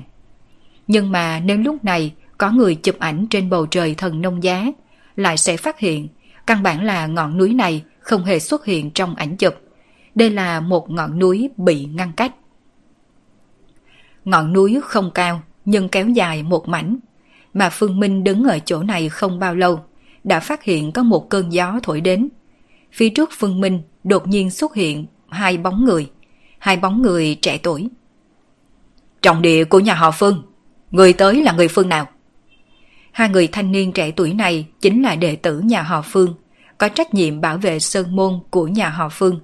Bọn họ đã nhận ra bóng dáng Phương Minh chính là người đã đi ra từ trong trận pháp kia. Ánh mắt của Phương Minh nhìn hai người trẻ tuổi này, chưa đủ 30 tuổi, đã tu luyện đến cảnh giới địa cấp sơ kỳ. Nếu như đặt trong giới tu luyện, có thể coi như là thiên tài. Nhưng bây giờ vẹn vẹn chỉ là thủ vệ của nhà họ Phương. Điều này khiến hắn không thể nào không cảm khái. Thực lực của nhà họ Phương thật sự quá mạnh mẽ. Kỳ thật, điểm này là Phương Minh đã nghĩ nhầm rồi. Cho dù nhà họ Phương có mạnh mẽ hơn, cũng không đến mức tùy tiện để một thiên tài địa cấp sơ kỳ làm người gác cửa. Trên thực tế, những người có trách nhiệm canh gác sơn môn này đều là đệ tử tinh anh của nhà họ Phương, mà canh gác sơn môn sẽ nhận được điểm công hiến tương ứng. Dựa vào điểm công hiến này, bọn họ có thể tìm gia tộc trao đổi tài nguyên tu luyện tương ứng. Nhà họ Phương với tư cách là gia tộc lớn nhất trong giới tu luyện, sở dĩ có thể trường thịnh không suy, cũng là vì dựa vào chế độ công bằng này. Mỗi một đệ tử nhà họ Phương đều có một phần tài nguyên căn bản, nhưng chỉ vẹn vẹn dựa vào tài nguyên căn bản, không thể để cho bọn họ trổ hết tài năng trong cùng thế hệ. Bọn họ cần nhiều tài nguyên hơn, mà muốn đạt được nhiều tài nguyên hơn cũng chỉ có cách thu hoạch điểm công hiến thật nhiều. Phương Minh Phương Minh nhàn nhạt trả lời, mà sau khi nghe thấy những lời Phương Minh nói, hai người đệ tử nhà họ Phương này sửng sốt một chút. Bọn họ là người nhà họ Phương, đối với người cùng thế hệ trong nhà họ Phương, đương nhiên cũng rất rõ ràng. Người trước mắt này mang họ Phương, vậy nói rõ chính là người trong nhà. Nhưng hai người lại có thể khẳng định, từ trước đến nay, bọn họ chưa từng thấy người trước mặt này, cũng chưa từng nghe qua cái tên này. Trên thực tế, tin tức có liên quan đến Phương Minh, ở nhà họ Phương cũng chỉ có một số cao tầng nhà họ Phương mới biết, mà Phương Chiến với tư cách là người đứng đầu một đời trẻ tuổi nhà họ Phương. Trước đây thu trên tay Phương Minh, đương nhiên sau khi trở lại nhà họ Phương sẽ không trắng trợn tuyên truyền vấn đề này. Điều này cũng dẫn tới những tin tức liên quan đến Phương Minh, đối với phần lớn người nhà họ Phương đều vẫn là xa lạ. Dám mạo xưng người nhà họ Phương, ta thấy ngươi là chán sống rồi. Một người trẻ tuổi nhà họ Phương trong đó mở miệng. Hắn cho rằng Phương Minh là giả mạo. Mặc dù một đời trẻ tuổi nhà họ Phương có rất nhiều người, thế nhưng trong những lần đại điển tế tổ trước đây, hắn đều đã gặp mặt hết. Nhưng từ trước thế này chưa từng gặp qua Phương Minh. Nghe được lời của đối phương, Phương Minh nhíu mày. Hắn sẽ đến thần nông giá, đó là bởi vì cựu trưởng lão nhà họ Phương. Hắn đã đáp ứng với cựu trưởng lão sẽ quay về nhà họ Phương một chuyến mà cách phá giải đại trận Hồ Sơn của nhà họ Phương cũng là do cửu trưởng lão nói cho hắn biết. Thân phận của tôi là thật hay giả? Chỉ cần các người tìm cửu trưởng lão hỏi thăm một chút sẽ biết ngay. Phương Minh đáp. Để chúng tôi đi hỏi cửu trưởng lão sao? Cậu thật đúng là dám nói. Cậu cho rằng cửu trưởng lão là ai mà muốn gặp thì gặp. Hai người trẻ tuổi nhà họ Phương này hiện ra nét mặt tức giận lấy thân phận địa vị của bọn hắn, làm sao có thể gặp được cửu trưởng lão. Tối đa cũng chỉ có thể liếc nhìn hình bóng từ nơi xa xa, trong những lần đại điển tế tổ hàng năm mà thôi. Biết hai người này không tin thân phận mình, Phương Minh cũng không có ý định giải thích. Hắn đã đến xem như là hoàn thành lời hứa đối với cửu trưởng lão. Đối phương không để cho mình đi vào, cũng không thể tính là mình nuốt lời. Nghĩ tới đây, Phương Minh xoay người trực tiếp rời đi, cũng không tiếp tục dông dài. Chẳng qua, ngay lúc Phương Minh xoay người, lại có mấy bóng người xuất hiện trước sơn môn. Đây là mấy người trẻ tuổi mà trên tay người dẫn đầu còn mang theo một cây túi. Mấy người này đều là cấp bậc địa cấp, người dẫn đầu càng đạt đến địa cấp tầng 3. Anh Phương Giác Thấy người dẫn đầu, trên mặt hai người đệ tử Thủ Sơn, nhà họ Phương này lộ ra vẻ cung kính. Thế nhưng, vị anh họ Phương Giác này chính là nhân tài kiệt xuất trong một đời trẻ tuổi. là cường giả gần với phương chiến, cũng là đối tượng mà bọn hắn rất sùng bái.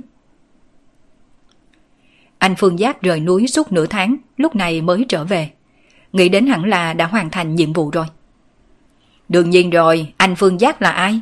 Chẳng qua chỉ đi bắt một con tinh quái nhỏ nhỏ mà thôi. Cho dù tinh quái này có giả hoạt hơn, nhưng làm sao có thể trốn thoát khỏi lòng bàn tay của anh Phương Giác được? Nghe được người bên cạnh thổi phòng, trên mặt Phương Giác cũng có vẻ kiêu ngạo. Lần này hắn tiếp nhận nhiệm vụ gia tộc ban bố, cố ý rời núi bắt một con tam vĩ hồ yêu. Đợi khi đến nhiệm vụ đường, giao nộp nhiệm vụ, hắn liền có thể đổi lấy một miếng đan dược trân quý. Dựa vào viên đan dược này, có lẽ có thể lập tức đột phá đến địa cấp tầng 4. Đến lúc đó cũng có thể đánh một trận cùng phương chiến, xem ai mới là người đứng đầu trong một đời trẻ tuổi. Người vừa đến là ai?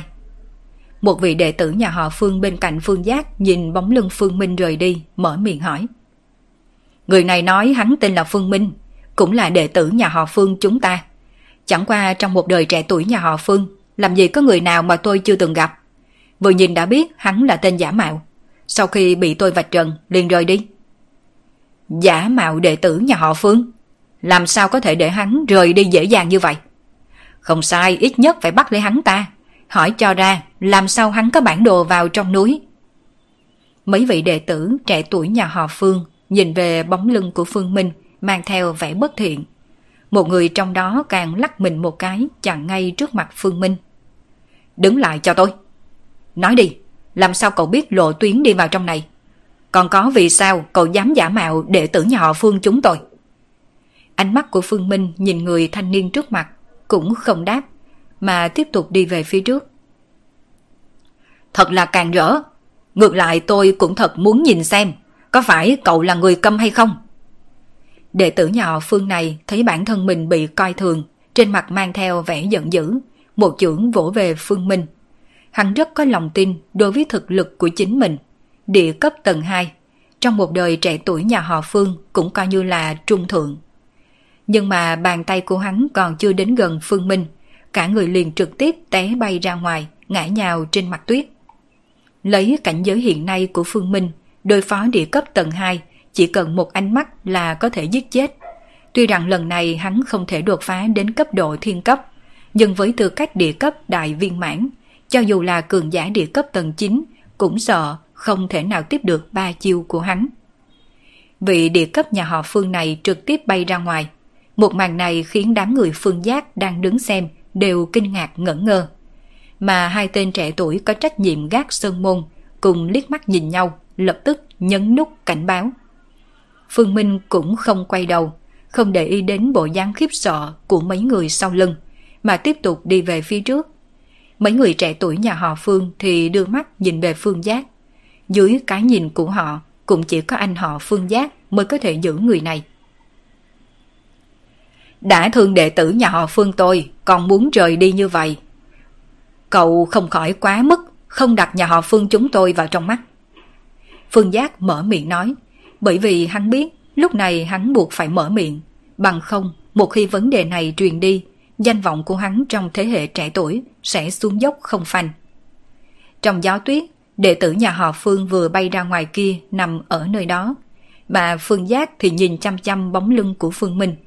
Phương Minh cũng quay đầu nhìn. Vậy anh muốn ra sao? Nét mặt của Phương Minh không có tâm tình biến hóa. Tuy rằng hắn và đám người Phương Giác là cùng thế hệ, nhưng bây giờ chính hắn nhìn mấy người Phương Giác này giống như đang nhìn vạn bối của mình, cũng không nổi giận gì được.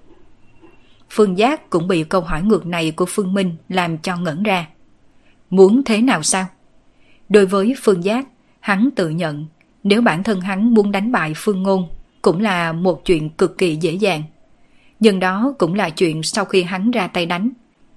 Thế nhưng mới vừa rồi, hắn lại không có nhìn thấu Phương Minh đã đánh bay Phương Ngôn ra sao, cho nên trong lòng của hắn có chút kiên kỵ, thật muốn ra tay, chỉ sợ không dám nắm chắc tất thắng.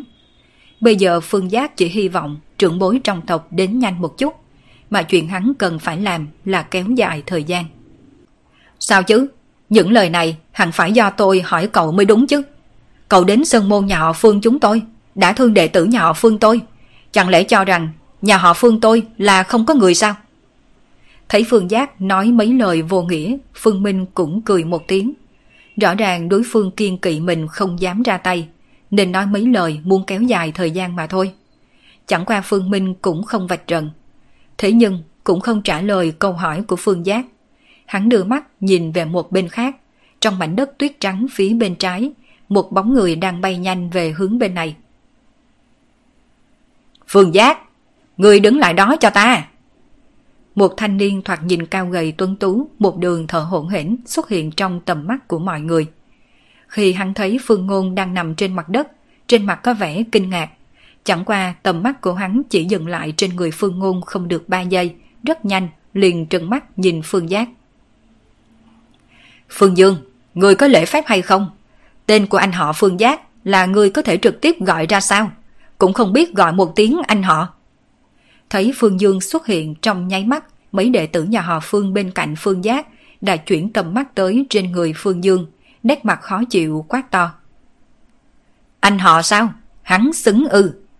Ánh mắt của Phương Dương nhìn về Phương Giác mang theo vẻ oán hận.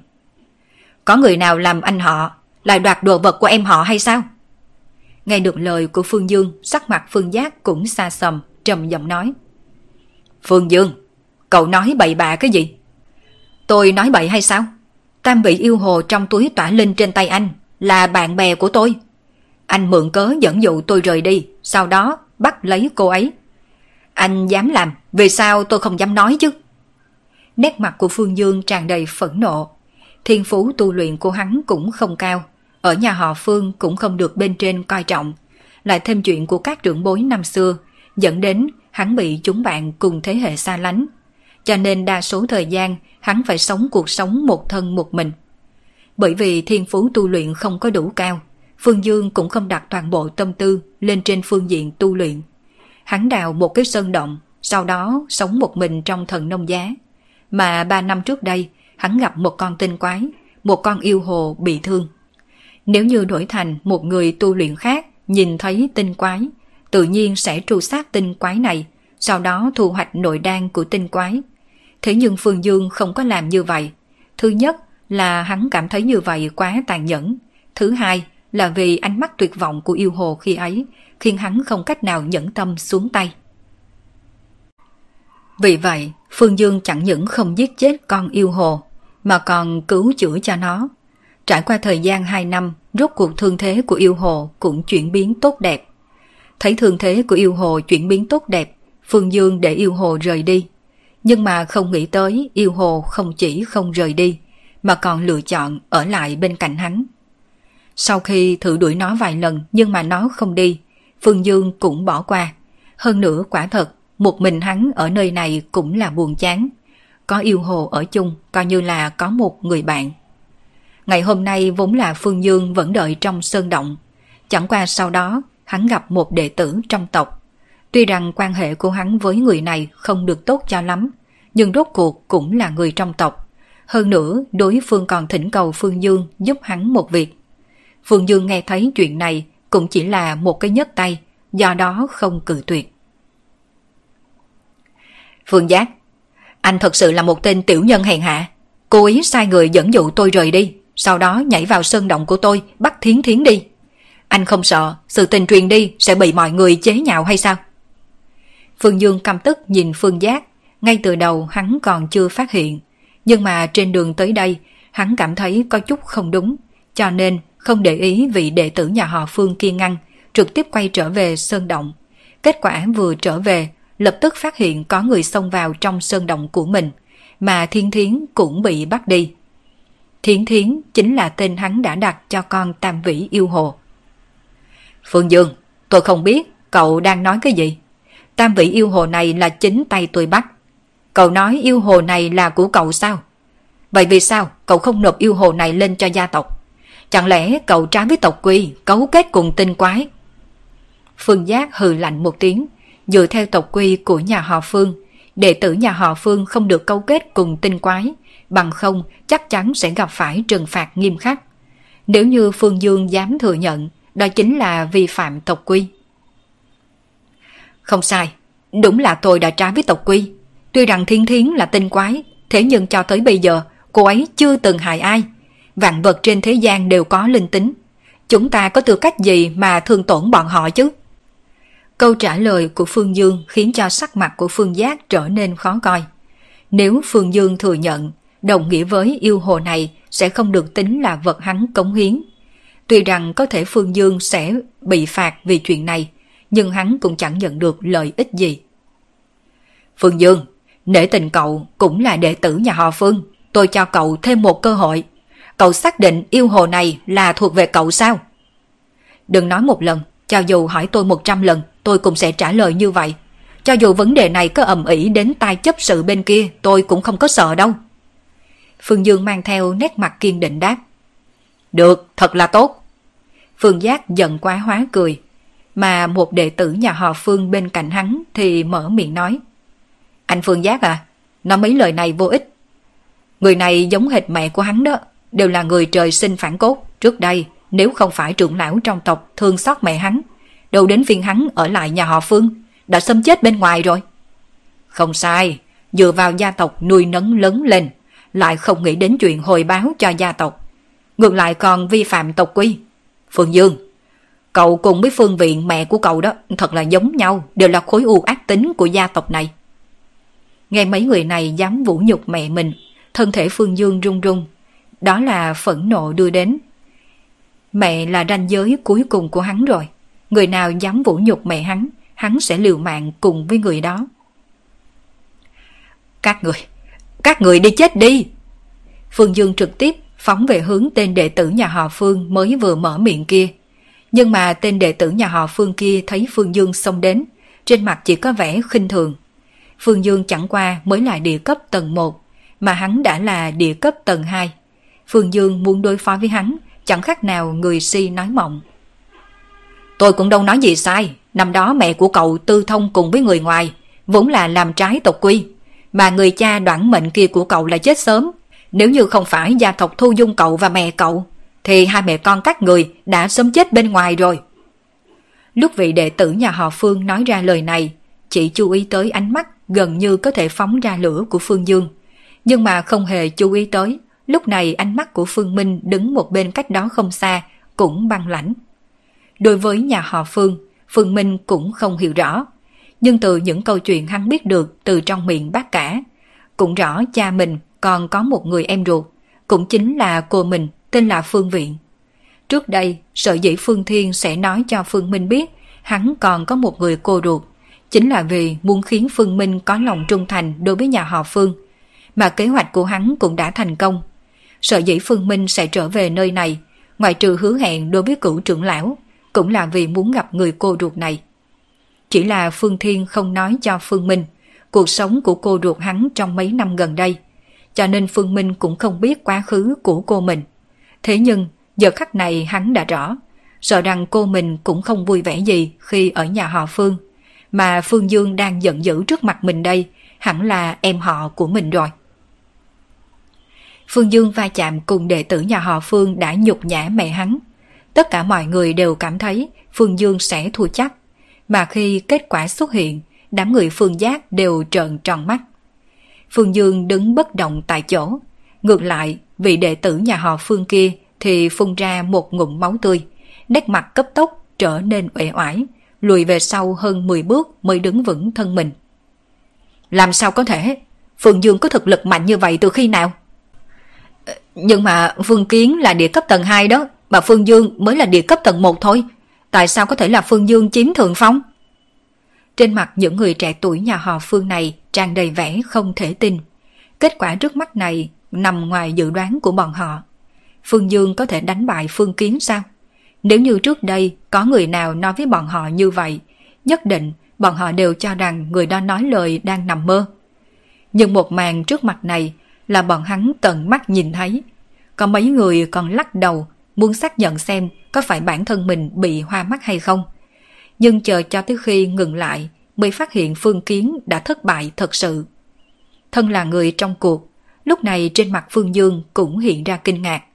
Hắn biết thực lực của mình cũng mới đột phá địa cấp được nửa năm mà thôi. Mà Phương Kiến đã đột phá đến địa cấp tầng 2 từ 3 năm trước. chênh lệch giữa hắn và Phương Kiến thật sự rất lớn.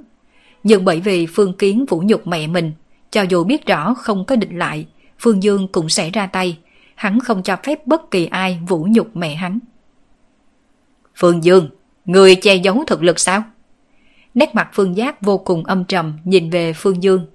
Chỉ có cách giải thích này mới có thể giải thích tình huống ngay trước mắt. Tâm cơ thật sâu. Cậu cố ý ẩn giấu thực lực, xem ra là muốn bỗng nhiên nổi tiếng trong đại điển tế tổ. Chẳng qua, cậu bại lộ quá sớm. Tùy anh thích nói ra sao thì nói, trả thiên thiến lại cho tôi. Phương Dương cũng không giải thích, bởi vì chính bản thân hắn cũng không biết nên giải thích ra sao. Trả lại cho cậu ư, vậy phải xem cậu có thực lực này hay không. Thật sự cho rằng che giấu thực lực là cậu có thể không sợ gì sao? Chẳng qua chỉ là địa cấp tầng 2 mà thôi. Ngày hôm nay tôi sẽ cho cậu biết. Vốn chỉ là một con cừu non. Cho dù có ẩn giấu thực lực ra sao đi nữa, cũng tuyệt đối không phải đối thủ của một con cọp. Phương Giác vẫn không đặt Phương Dương vào trong mắt. Chẳng qua hắn không định ra tay đối phó Phương Dương, bởi vì hắn đã cảm ứng được có người từ trong sơn môn chạy ra. Mấy người đàn ông trung niên tản ra hơi thở địa cấp trung kỳ từ giữa sơn môn đi ra. Mà khi Phương Giác thấy mấy người đàn ông trung niên này, lập tức hành lễ. Mấy vị chấp sự tới thật đúng lúc. Phương Dương bao che tinh quái, đã thương tộc nhân, còn mời mấy vị chấp sự chấp hành tộc quy. Họ Phương Mấy người đàn ông trung niên này đều là chấp sự của nhà họ Phương. Mỗi người đều là địa cấp trung kỳ. Phương Giác Thấy mặt Phương Giác, cùng nghe thấy những lời Phương Giác nói, biểu tình trên mặt mấy chấp sự này đều hơi kinh ngạc. Tuy rằng bọn họ là chấp sự, nhưng trên thực tế địa vị của bọn họ trong gia tộc cũng không cao. Nhà họ Phương là gia tộc lớn nhất trong giới tu luyện, không giống nhà họ Mục. Chấp sự chính là tồn tại gần với trưởng lão. Ở nhà họ Phương chỉ có địa cấp trung kỳ, hơn nữa còn là người đã hết tiềm lực mới sẽ đảm nhiệm chức vị chấp sự. Chấp sự phụ trách xử lý một số việc vặt trong gia tộc, bởi vì không có đầy đủ tiềm lực tu luyện, bọn họ không cách nào nhận được đầy đủ tài nguyên từ trong gia tộc. Cho nên, cần dùng điểm công hiến để trao đổi tài nguyên tu luyện. Cho nên ở nhà họ Phương, địa vị của chấp sự còn không bằng những đệ tử thiên tài. Bởi vì tài nguyên tu luyện mà những đệ tử thiên tài có được vượt xa bọn họ. Tất nhiên sau này cũng sẽ có thực lực hơn xa bọn họ. Mà Phương Giác chính là một vị đệ tử thiên tài như thế. sở dĩ Phương Giác sẽ tiếp nhận nhiệm vụ của công hiến đường.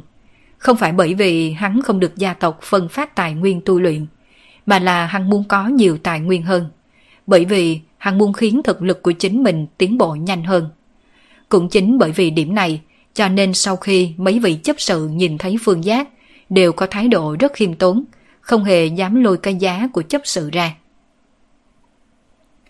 Phương Dương, từ thông tinh quái chính là tội lớn trong tộc. Cộng thêm đã thương tộc nhân, bó tay chịu trói, theo chúng tôi đi chấp pháp đường. Một vị chấp sự trong đó mở miệng nói, vì lấy lòng Phương Giác, thậm chí hắn cũng không hỏi Phương Dương có nhận tội hay không, mà trực tiếp muốn dẫn người đi. Mặt khác cũng tạm thời quên mất mục đích bản thân mình xuất hiện nơi này. Bốn người bọn hắn sẽ xuất hiện ở sân môn lúc này, cũng là vì hai vị đệ tử thủ vệ Sơn đưa tin. Nói là có người giả mạo đệ tử nhà họ Phương, đã thương đệ tử nhà họ Phương, sau đó muốn trốn đi. Bọn họ là tới bắt người giả mạo đệ tử nhà họ Phương. Nhưng bây giờ bởi vì Phương Giác, căn bản mấy người này không hề để ý đến Phương Minh, mà là đem uy áp bao trùm lên người Phương Dương. Uy áp của một vị cường giả địa cấp trung kỳ nào phải thứ một vị cường giả địa cấp sơ kỳ như Phương Dương đủ khả năng thừa nhận. Rất nhanh, trên trán Phương Dương đã xuất hiện mồ hôi, sắc mặt cũng trở nên tái nhợt, nhưng vẫn quật cường không nói một lời. Phương Dương, cậu còn không có nhận tội sao? Thấy Phương Dương không nhận tội, vị chấp sự kia cảm thấy mất hết mặt mũi, lại gia tăng uy áp. Dưới cổ uy áp này, nếu Phương Dương vẫn không nhận tội, thì chắc chắn sẽ bị trọng thương. Nhưng mà ba vị chấp sự khác lại không hề ngăn. Với tư cách là chấp sự, kỳ thật bọn họ không có quyền tự ý xử phạt tộc nhân. Nếu như có đệ tử nhà họ phương nào phạm phải sai lầm, đều phải để người của chấp pháp đường đưa về chấp pháp đường chịu phạt. Cho nên, cái gọi là chấp sự căn bản không có quyền lực buộc Phương Dương nhận tội. Sợ dĩ bọn hắn làm như thế chẳng qua là vì lấy lòng Phương Giác mà thôi. Nhưng mà ngay vào lúc vị chấp sự kia gia tăng uy áp, đột nhiên nét mặt của hắn thay đổi trở nên có chút khó coi. Bởi vì hắn phát hiện từ Phương Dương bên kia, dĩ nhiên cũng có một cổ uy áp kinh khủng kéo đến. Thậm chí uy áp này còn kinh khủng hơn so với uy áp của hắn. Một giây sau, vị chấp sự này lập tức phun ra một ngụm máu tươi. Cả người lảo đảo lùi về sau vài bước. Điều này không có khả năng. Toàn bộ đệ tử nhà họ Phương thấy một màn như vậy đều mang trên mặt vẻ kinh hãi, thậm chí có mấy người còn trực tiếp kinh hô thành tiếng. Một vị chấp sự dùng uy áp áp bách Phương Dương, cuối cùng tự mình phản phệ thổ huyết. Đây quả thực là một chuyện không thể tưởng. Ai? Là ai? Là ai âm thầm ra tay? Ánh mắt của ba vị chấp sự khác nhìn lướt qua mọi người ở đây, cuối cùng tầm mắt dừng trên người Phương Minh. Lúc trước, bọn họ không để mắt đến Phương Minh, mà giờ khắc này khi đánh giá Phương Minh, trong lòng ba người đều có chút khiếp sợ. Bởi vì bọn họ phát hiện, vậy mà cả ba người bọn hắn đều không thể nhìn thấu nam thanh niên trước mắt này. Một người không nhìn thấu cảnh giới của một người khác chỉ có hai loại khả năng. Một là cảnh giới của đối phương ở trên mình, một loại khác chính là đối phương tu luyện bí pháp che giấu cảnh giới. Theo bản năng, ba vị chấp sự này cho rằng Phương Minh vào loại khả năng thứ hai.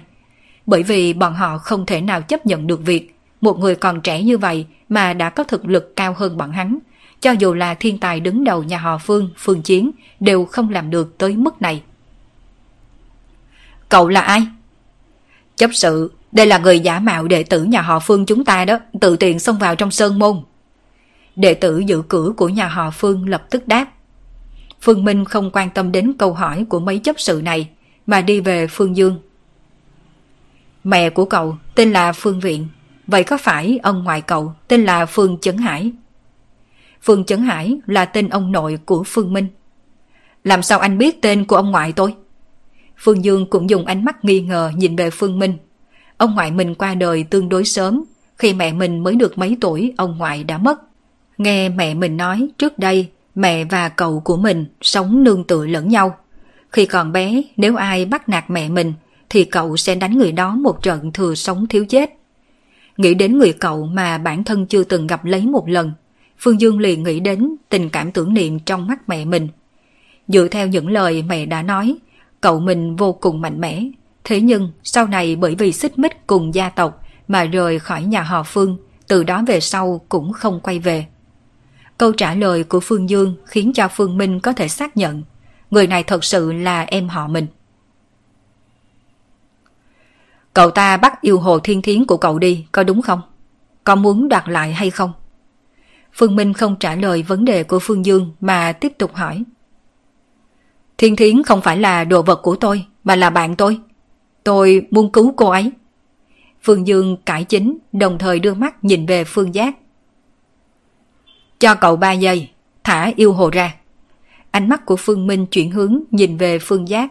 Một khắc này Phương Giác cảm thấy dường như bản thân mình đã bị hồng hoang mạnh thú theo dõi. Lông tơ khắp người đều dựng đứng. Chẳng qua, thân là nhân tài kiệt xuất trong một đời trẻ tuổi nhà họ Phương. Nếu như lúc này hắn thật sự thả yêu hồ đi, chỉ sợ sau này thanh danh của hắn sẽ xuống dốc không phanh, cũng sẽ trở thành trò cười của nhà họ Phương. Anh giả mạo đệ tử nhà họ Phương. Hiện nay còn có thái độ phách lối với tôi như vậy. Chẳng lẽ anh cho rằng... Quá ồn ào. Phương Giác còn chưa nói hết, Phương Minh đã trực tiếp cắt đứt lời hắn. Cùng lúc này tay phải của Phương Minh điểm ra một chỉ. Trong mắt của Phương Giác co rút, chỉ cảm thấy tầm mắt bị một vệt sáng hoàn toàn chiếm đoạt. Ngay sau đó nơi cánh tay truyền đến đau đớn như kim châm. Hộ khẩu buông lỏng, ngón tay trực tiếp buông lỏng ra. Ngón tay buông lỏng, cái túi vốn bị Phương Giác nắm trong tay cũng rơi xuống trên mặt đất. Không bao lâu, một con hồ ly màu trắng ba đuôi từ trong bao vải bò ra. Đôi mắt nhỏ linh hoạt hơi đảo vài vòng, sau đó lập tức nhảy vọt đến trên bả vai của Phương Dương. Thiên thiến! Phương Dương vội vàng đưa tay vuốt ve đuôi hồ ly an ủi, mà dưới sự trấn an của Phương Dương, tam vĩ bạch hồ này cũng an tĩnh, chui vào trong lòng Phương Dương, chỉ lộ ra một cặp mắt nhanh như chớp, nhìn chăm chăm mọi người xung quanh. Thấy Phương Dương cùng Tam Vĩ Bạch Hồ an ủi lẫn nhau, khóe miệng của Phương Minh co quắp một chút. Quan hệ giữa em họ mình cùng con hồ ly ba đuôi này thật không đơn giản. Phải biết rằng đối với yêu hồ mà nói, đuôi là nơi không cho phép bất kỳ người nào được vuốt ve. Mà con yêu hồ này là có thể cho em họ mình xoa đuôi, đồng thời trên mặt còn hiện ra biểu tình hưởng thụ. Phương Minh cảm thấy có chút nhức đầu. Nói cho cùng thì nhân yêu là khác đường nha. Đương nhiên lúc này không phải thời gian để suy xét mấy chuyện này. Mà bên kia, Phương Giác nhìn tay phải không còn chút sức lực của mình, lại nhìn lỗ máu trên cánh tay, trên mặt có vẻ sợ hãi. Nếu như không phải ánh sáng vừa rồi bắn về hướng cánh tay mình, mà bắn về hướng lồng ngực mình, như vậy có phải hiện nay bản thân mình đã là một người chết rồi không? Nghĩ tới đây hàm răng của Phương Giác đều bởi vì sợ mà run cầm cập. Mà so với Phương Giác tất cả đệ tử khác của nhà họ Phương đều há to miệng nhìn chăm chăm cánh tay đang chảy máu của Phương Giác. Đến bây giờ bọn họ vẫn chưa thể nào lấy lại tinh thần. Lập tức báo tin cho bên trên có cường địch xâm lấn. Mấy vị chấp sự là người phản ứng nhanh nhất. Thấy Phương Giác bị một chiêu của người ta phê mất một cánh tay. Cho dù mấy vị chấp sự này không muốn thừa nhận tới cỡ nào, thì cũng phải thừa nhận. Thực lực của người trẻ tuổi ngay trước mặt tuyệt đối hơn xa bọn hắn. Một vị chấp sự móc ra một tấm bùa chú cầm trong tay. Trong nháy mắt, bùa chú thiêu đốt. Một tia lửa bay về phía sơn môn nhà họ Phương mà Phương Minh có thể cảm thụ được không gian chập chờn trong đường bay của tấm bùa. Hiển nhiên, tuy rằng thoạt nhìn ngọn núi này đang ở ngay trước mặt, nhưng mà trên thực tế nó lại đang ở trong trận pháp bảo vệ. Mấy người các người muốn tự vả mặt, hay là đợi tôi tới giúp các người? Ánh mắt của Phương Minh quét qua mấy người bên cạnh Phương Giác. Hắn còn nhớ rõ, vừa rồi chính là mấy người này mở miệng vũ nhục cô của mình.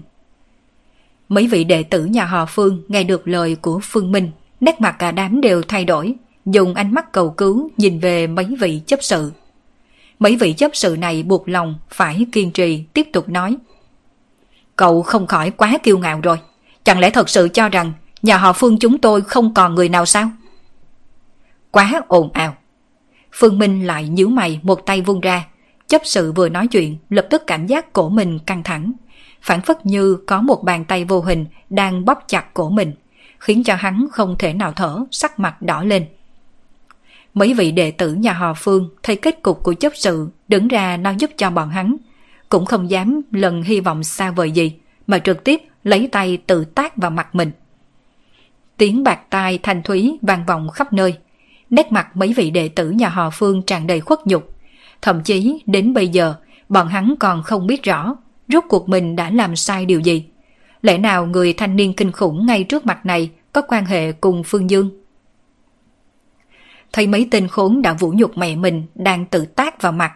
Trên mặt Phương Dương có vẻ khoái trá. Chẳng qua ngay sau đó nét mặt hắn lại chuyển thành lo lắng, quay qua nói. Đa tạ anh đã ra tay giúp tôi. Thế nhưng không lâu nữa cường giả trong tộc sẽ xuất hiện. Hay là anh rời khỏi nơi này trước đi? Mặc dù có chút kinh ngạc với thực lực của người đã trợ giúp mình này, nhưng Phương Dương vẫn không cho rằng đối phương có thể đối đầu cùng cường giả nhà họ Phương. Dù sao, nhà họ Phương cũng quá là mạnh mẽ. Phương Minh chỉ cười chứ không nói. Nếu như không phát hiện thân phận của Phương Dương, có thể hắn sẽ rời đi. Chẳng qua bây giờ gặp được em họ của mình rồi, hắn không định đi. Hơn nữa nhìn dáng vẻ em họ cùng cô mình có lẽ hai người cũng không có được cuộc sống tốt đẹp gì ở nhà họ Phương. Vì vậy bản thân hắn phải đợi nhà họ Phương ra, đưa ra một lời giải thích hợp lý.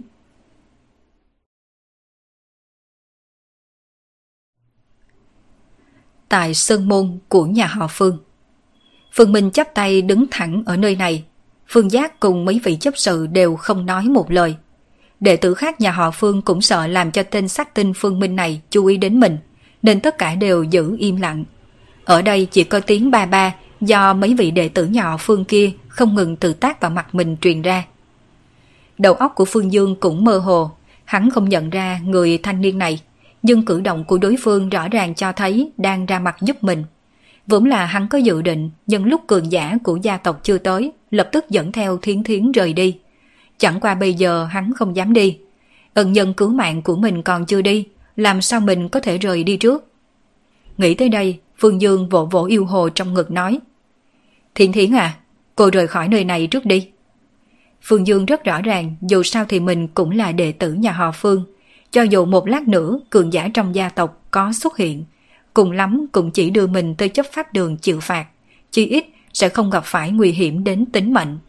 Nhưng mà thiên thiến thì khác, thiên thiến là tinh quái, nếu như bị mấy cường giả trong gia tộc bắt lại, kết cục ra sao có thể nghĩ, tuyệt đối sẽ bị giết chết, sau đó bị lấy đi tinh đan.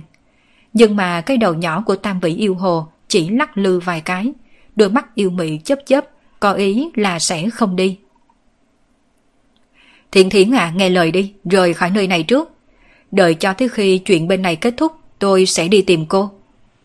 Phương Dương nói lời này chỉ vì muốn dụ dỗ thiên thiến rời đi. Bởi vì hắn biết dựa vào những tội trạng hắn đã phạm phải, sợ rằng sẽ bị giam trong một thời gian rất dài. Trong khoảng thời gian ngắn, đừng mơ tới chuyện rời khỏi sơn môn. Tam vị yêu hồ chậm rãi kêu lên vài tiếng, đầu nhỏ dụi dụi trong lồng ngực của Phương Dương. Ngay sau đó lại đưa móng vuốt nhỏ, vạch ra mấy vạch, ý rất rõ ràng, chính là tôi sẽ không rời đi. Thiên Thiến à, tại sao cô không nghe lời tôi? Cô còn như vậy nữa, sau này tôi sẽ không để ý đến cô đâu. Phương Dương có chút bất đắc dĩ, mà Phương Minh đang đứng một bên, nghe được đoạn đối thoại giữa em họ nhà mình cùng con yêu hồ, cũng là có chút bất đắc dĩ. Đoạn đối thoại giữa em họ mình cùng con hồ ly kia thật không khác gì hai người đang yêu nói chuyện cùng nhau. Đây là nghiệt duyên A. Phương Giác nhìn dáng nhấp liếc mắt đưa tình của Phương Dương cùng tiểu hồ ly, trong mắt trong lòng tràn đầy lửa giận. Chẳng qua hiện nay hắn chỉ có thể chịu đựng, nhẫn nại chờ đợi cường giả trong tộc đến. Sau một phút, một cổ khí tức khủng bố đột nhiên từ phía trước sơn môn kéo tới. Thậm chí đám người phương giác có thể cảm nhận được trận pháp sau lưng chập chờn. Sáu lão già hơn 60 tuổi liên tiếp xuất hiện trước sơn môn. Sáu người này đều là cường giả địa cấp hậu kỳ, cũng là tồn tại gần với các trưởng lão trong gia tộc nhà họ Phương. Thấy sáu người này, trên mặt mấy vị chấp sự, còn có đám người phương giác đều lộ ra cung kính. Những lão già này đều là cao tầng trong gia tộc, là người nắm quyền chân chính. Về phần các trưởng lão ở tầng thứ cao hơn, tầng thứ kia không phải người như bọn hắn đủ khả năng tiếp xúc đến. Ngày bình thường, 10 vị trưởng lão nhà họ Phương cũng không quản lý chuyện bên trong gia tộc. Tới cảnh giới như bọn họ rồi, chuyện quan trọng hơn chính là đề thăng thực lực của bản thân. Bởi vì sự tồn tại của bọn họ là dùng để kinh sợ thế lực khác trong giới tu luyện. Sáu vị cường giả địa cấp hậu kỳ, thân thể Phương Dương cũng hơi chấn động một chút, cảm nhận được áp lực lớn lao. Là ai đã dám làm càng ở nhà họ Phương ta? Trong khoảnh khắc khi sáu vị cường giả địa cấp hậu kỳ xuất hiện, ánh mắt lập tức rơi vào trên người Phương Minh. Mấy vị chấp sự kia không cảm giác được khí tức trên người Phương Minh, nhưng bọn hắn có thể cảm thụ rõ ràng, khí tức trên người Phương Minh cũng không yếu hơn bọn hắn chút nào. Cũng chính bởi vì phát hiện này, sáu vị cường giả này cùng liếc mắt nhìn nhau, đều thấy được vẻ kinh ngạc từ trong mắt nhau. Bọn họ tu luyện hơn nửa đời người mới tu luyện đến địa cấp hậu kỳ, mà người trẻ tuổi trước mặt này trên người tràn đầy sinh cơ nói cho bọn hắn biết đối phương thật đúng là người trẻ tuổi. Một cường giả địa cấp hậu kỳ chưa tới 30 tuổi. Giới tu luyện đã xuất hiện thiên tài yêu nghiệt như vậy từ khi nào? Hiển nhiên, sáu vị cường giả nhà họ Phương này cũng không biết rõ chuyện của Phương Minh. Không phải do bọn hắn không tìm hiểu, mà là vì nhà họ Phương với tư cách là gia tộc đứng đầu trong giới tu luyện. Căn bản, bọn họ sẽ không chủ động tìm hiểu những chuyện đã xảy ra trong giới tu luyện. Nói khó nghe một chút, mấy thiên tài hay cơ duyên gì gì tạo thành oanh động trong giới tu luyện kia, đối với nhà họ Phương mà nói đều không coi vào đâu, bởi vì nhà họ Phương không thiếu thiên tài, cũng không thiếu cơ duyên. Cậu có thân phận ra sao? Cũng chính bởi vì nhìn ra thực lực của Phương Minh, sáu vị cường giả này mới không vội ra tay. Đương nhiên, bọn họ cũng không sợ Phương Minh. Mặc dù thực lực của đối phương ngang bằng bọn họ, thế nhưng đừng quên, bọn họ có sáu người. Phương Minh, con của Phương Chính. Lần này Phương Minh không tiếp tục che giấu thân phận, mà theo những lời này của hắn toát ra, Cả người Phương Dương ngây dại, mà sáu người địa cấp hậu kỳ kia đều mang theo vẻ mặt khiếp sợ. Về phần mấy vị chấp sự khác càng khoa trương hơn, miệng há thật to. Chỉ có những người trẻ tuổi như Phương Giác mới mang vẻ mặt mờ mịt. Bởi vì hình như bọn họ chưa từng nghe nói trong gia tộc còn có người tên là Phương Chính. Phương Chính, cái tên này chưa từng xuất hiện trong thế hệ tuổi trẻ. Bởi vì đối với những cao tầng nhà họ Phương kia, Phương Chính thật sự là quá phản nghịch. Bọn họ không hy vọng đời sau của gia tộc có người học tập làm theo Phương Chính, cho nên đã che giấu tin tức về Phương Chính với những hậu bối trong gia tộc. Về phần Phương Dương, sợ dĩ hắn biết cái tên này, nguyên nhân rất đơn giản. Đó là cậu của hắn mà. Hắn đã nghe được cái tên này từ trong miệng mẹ mình rất là nhiều lần. Anh họ?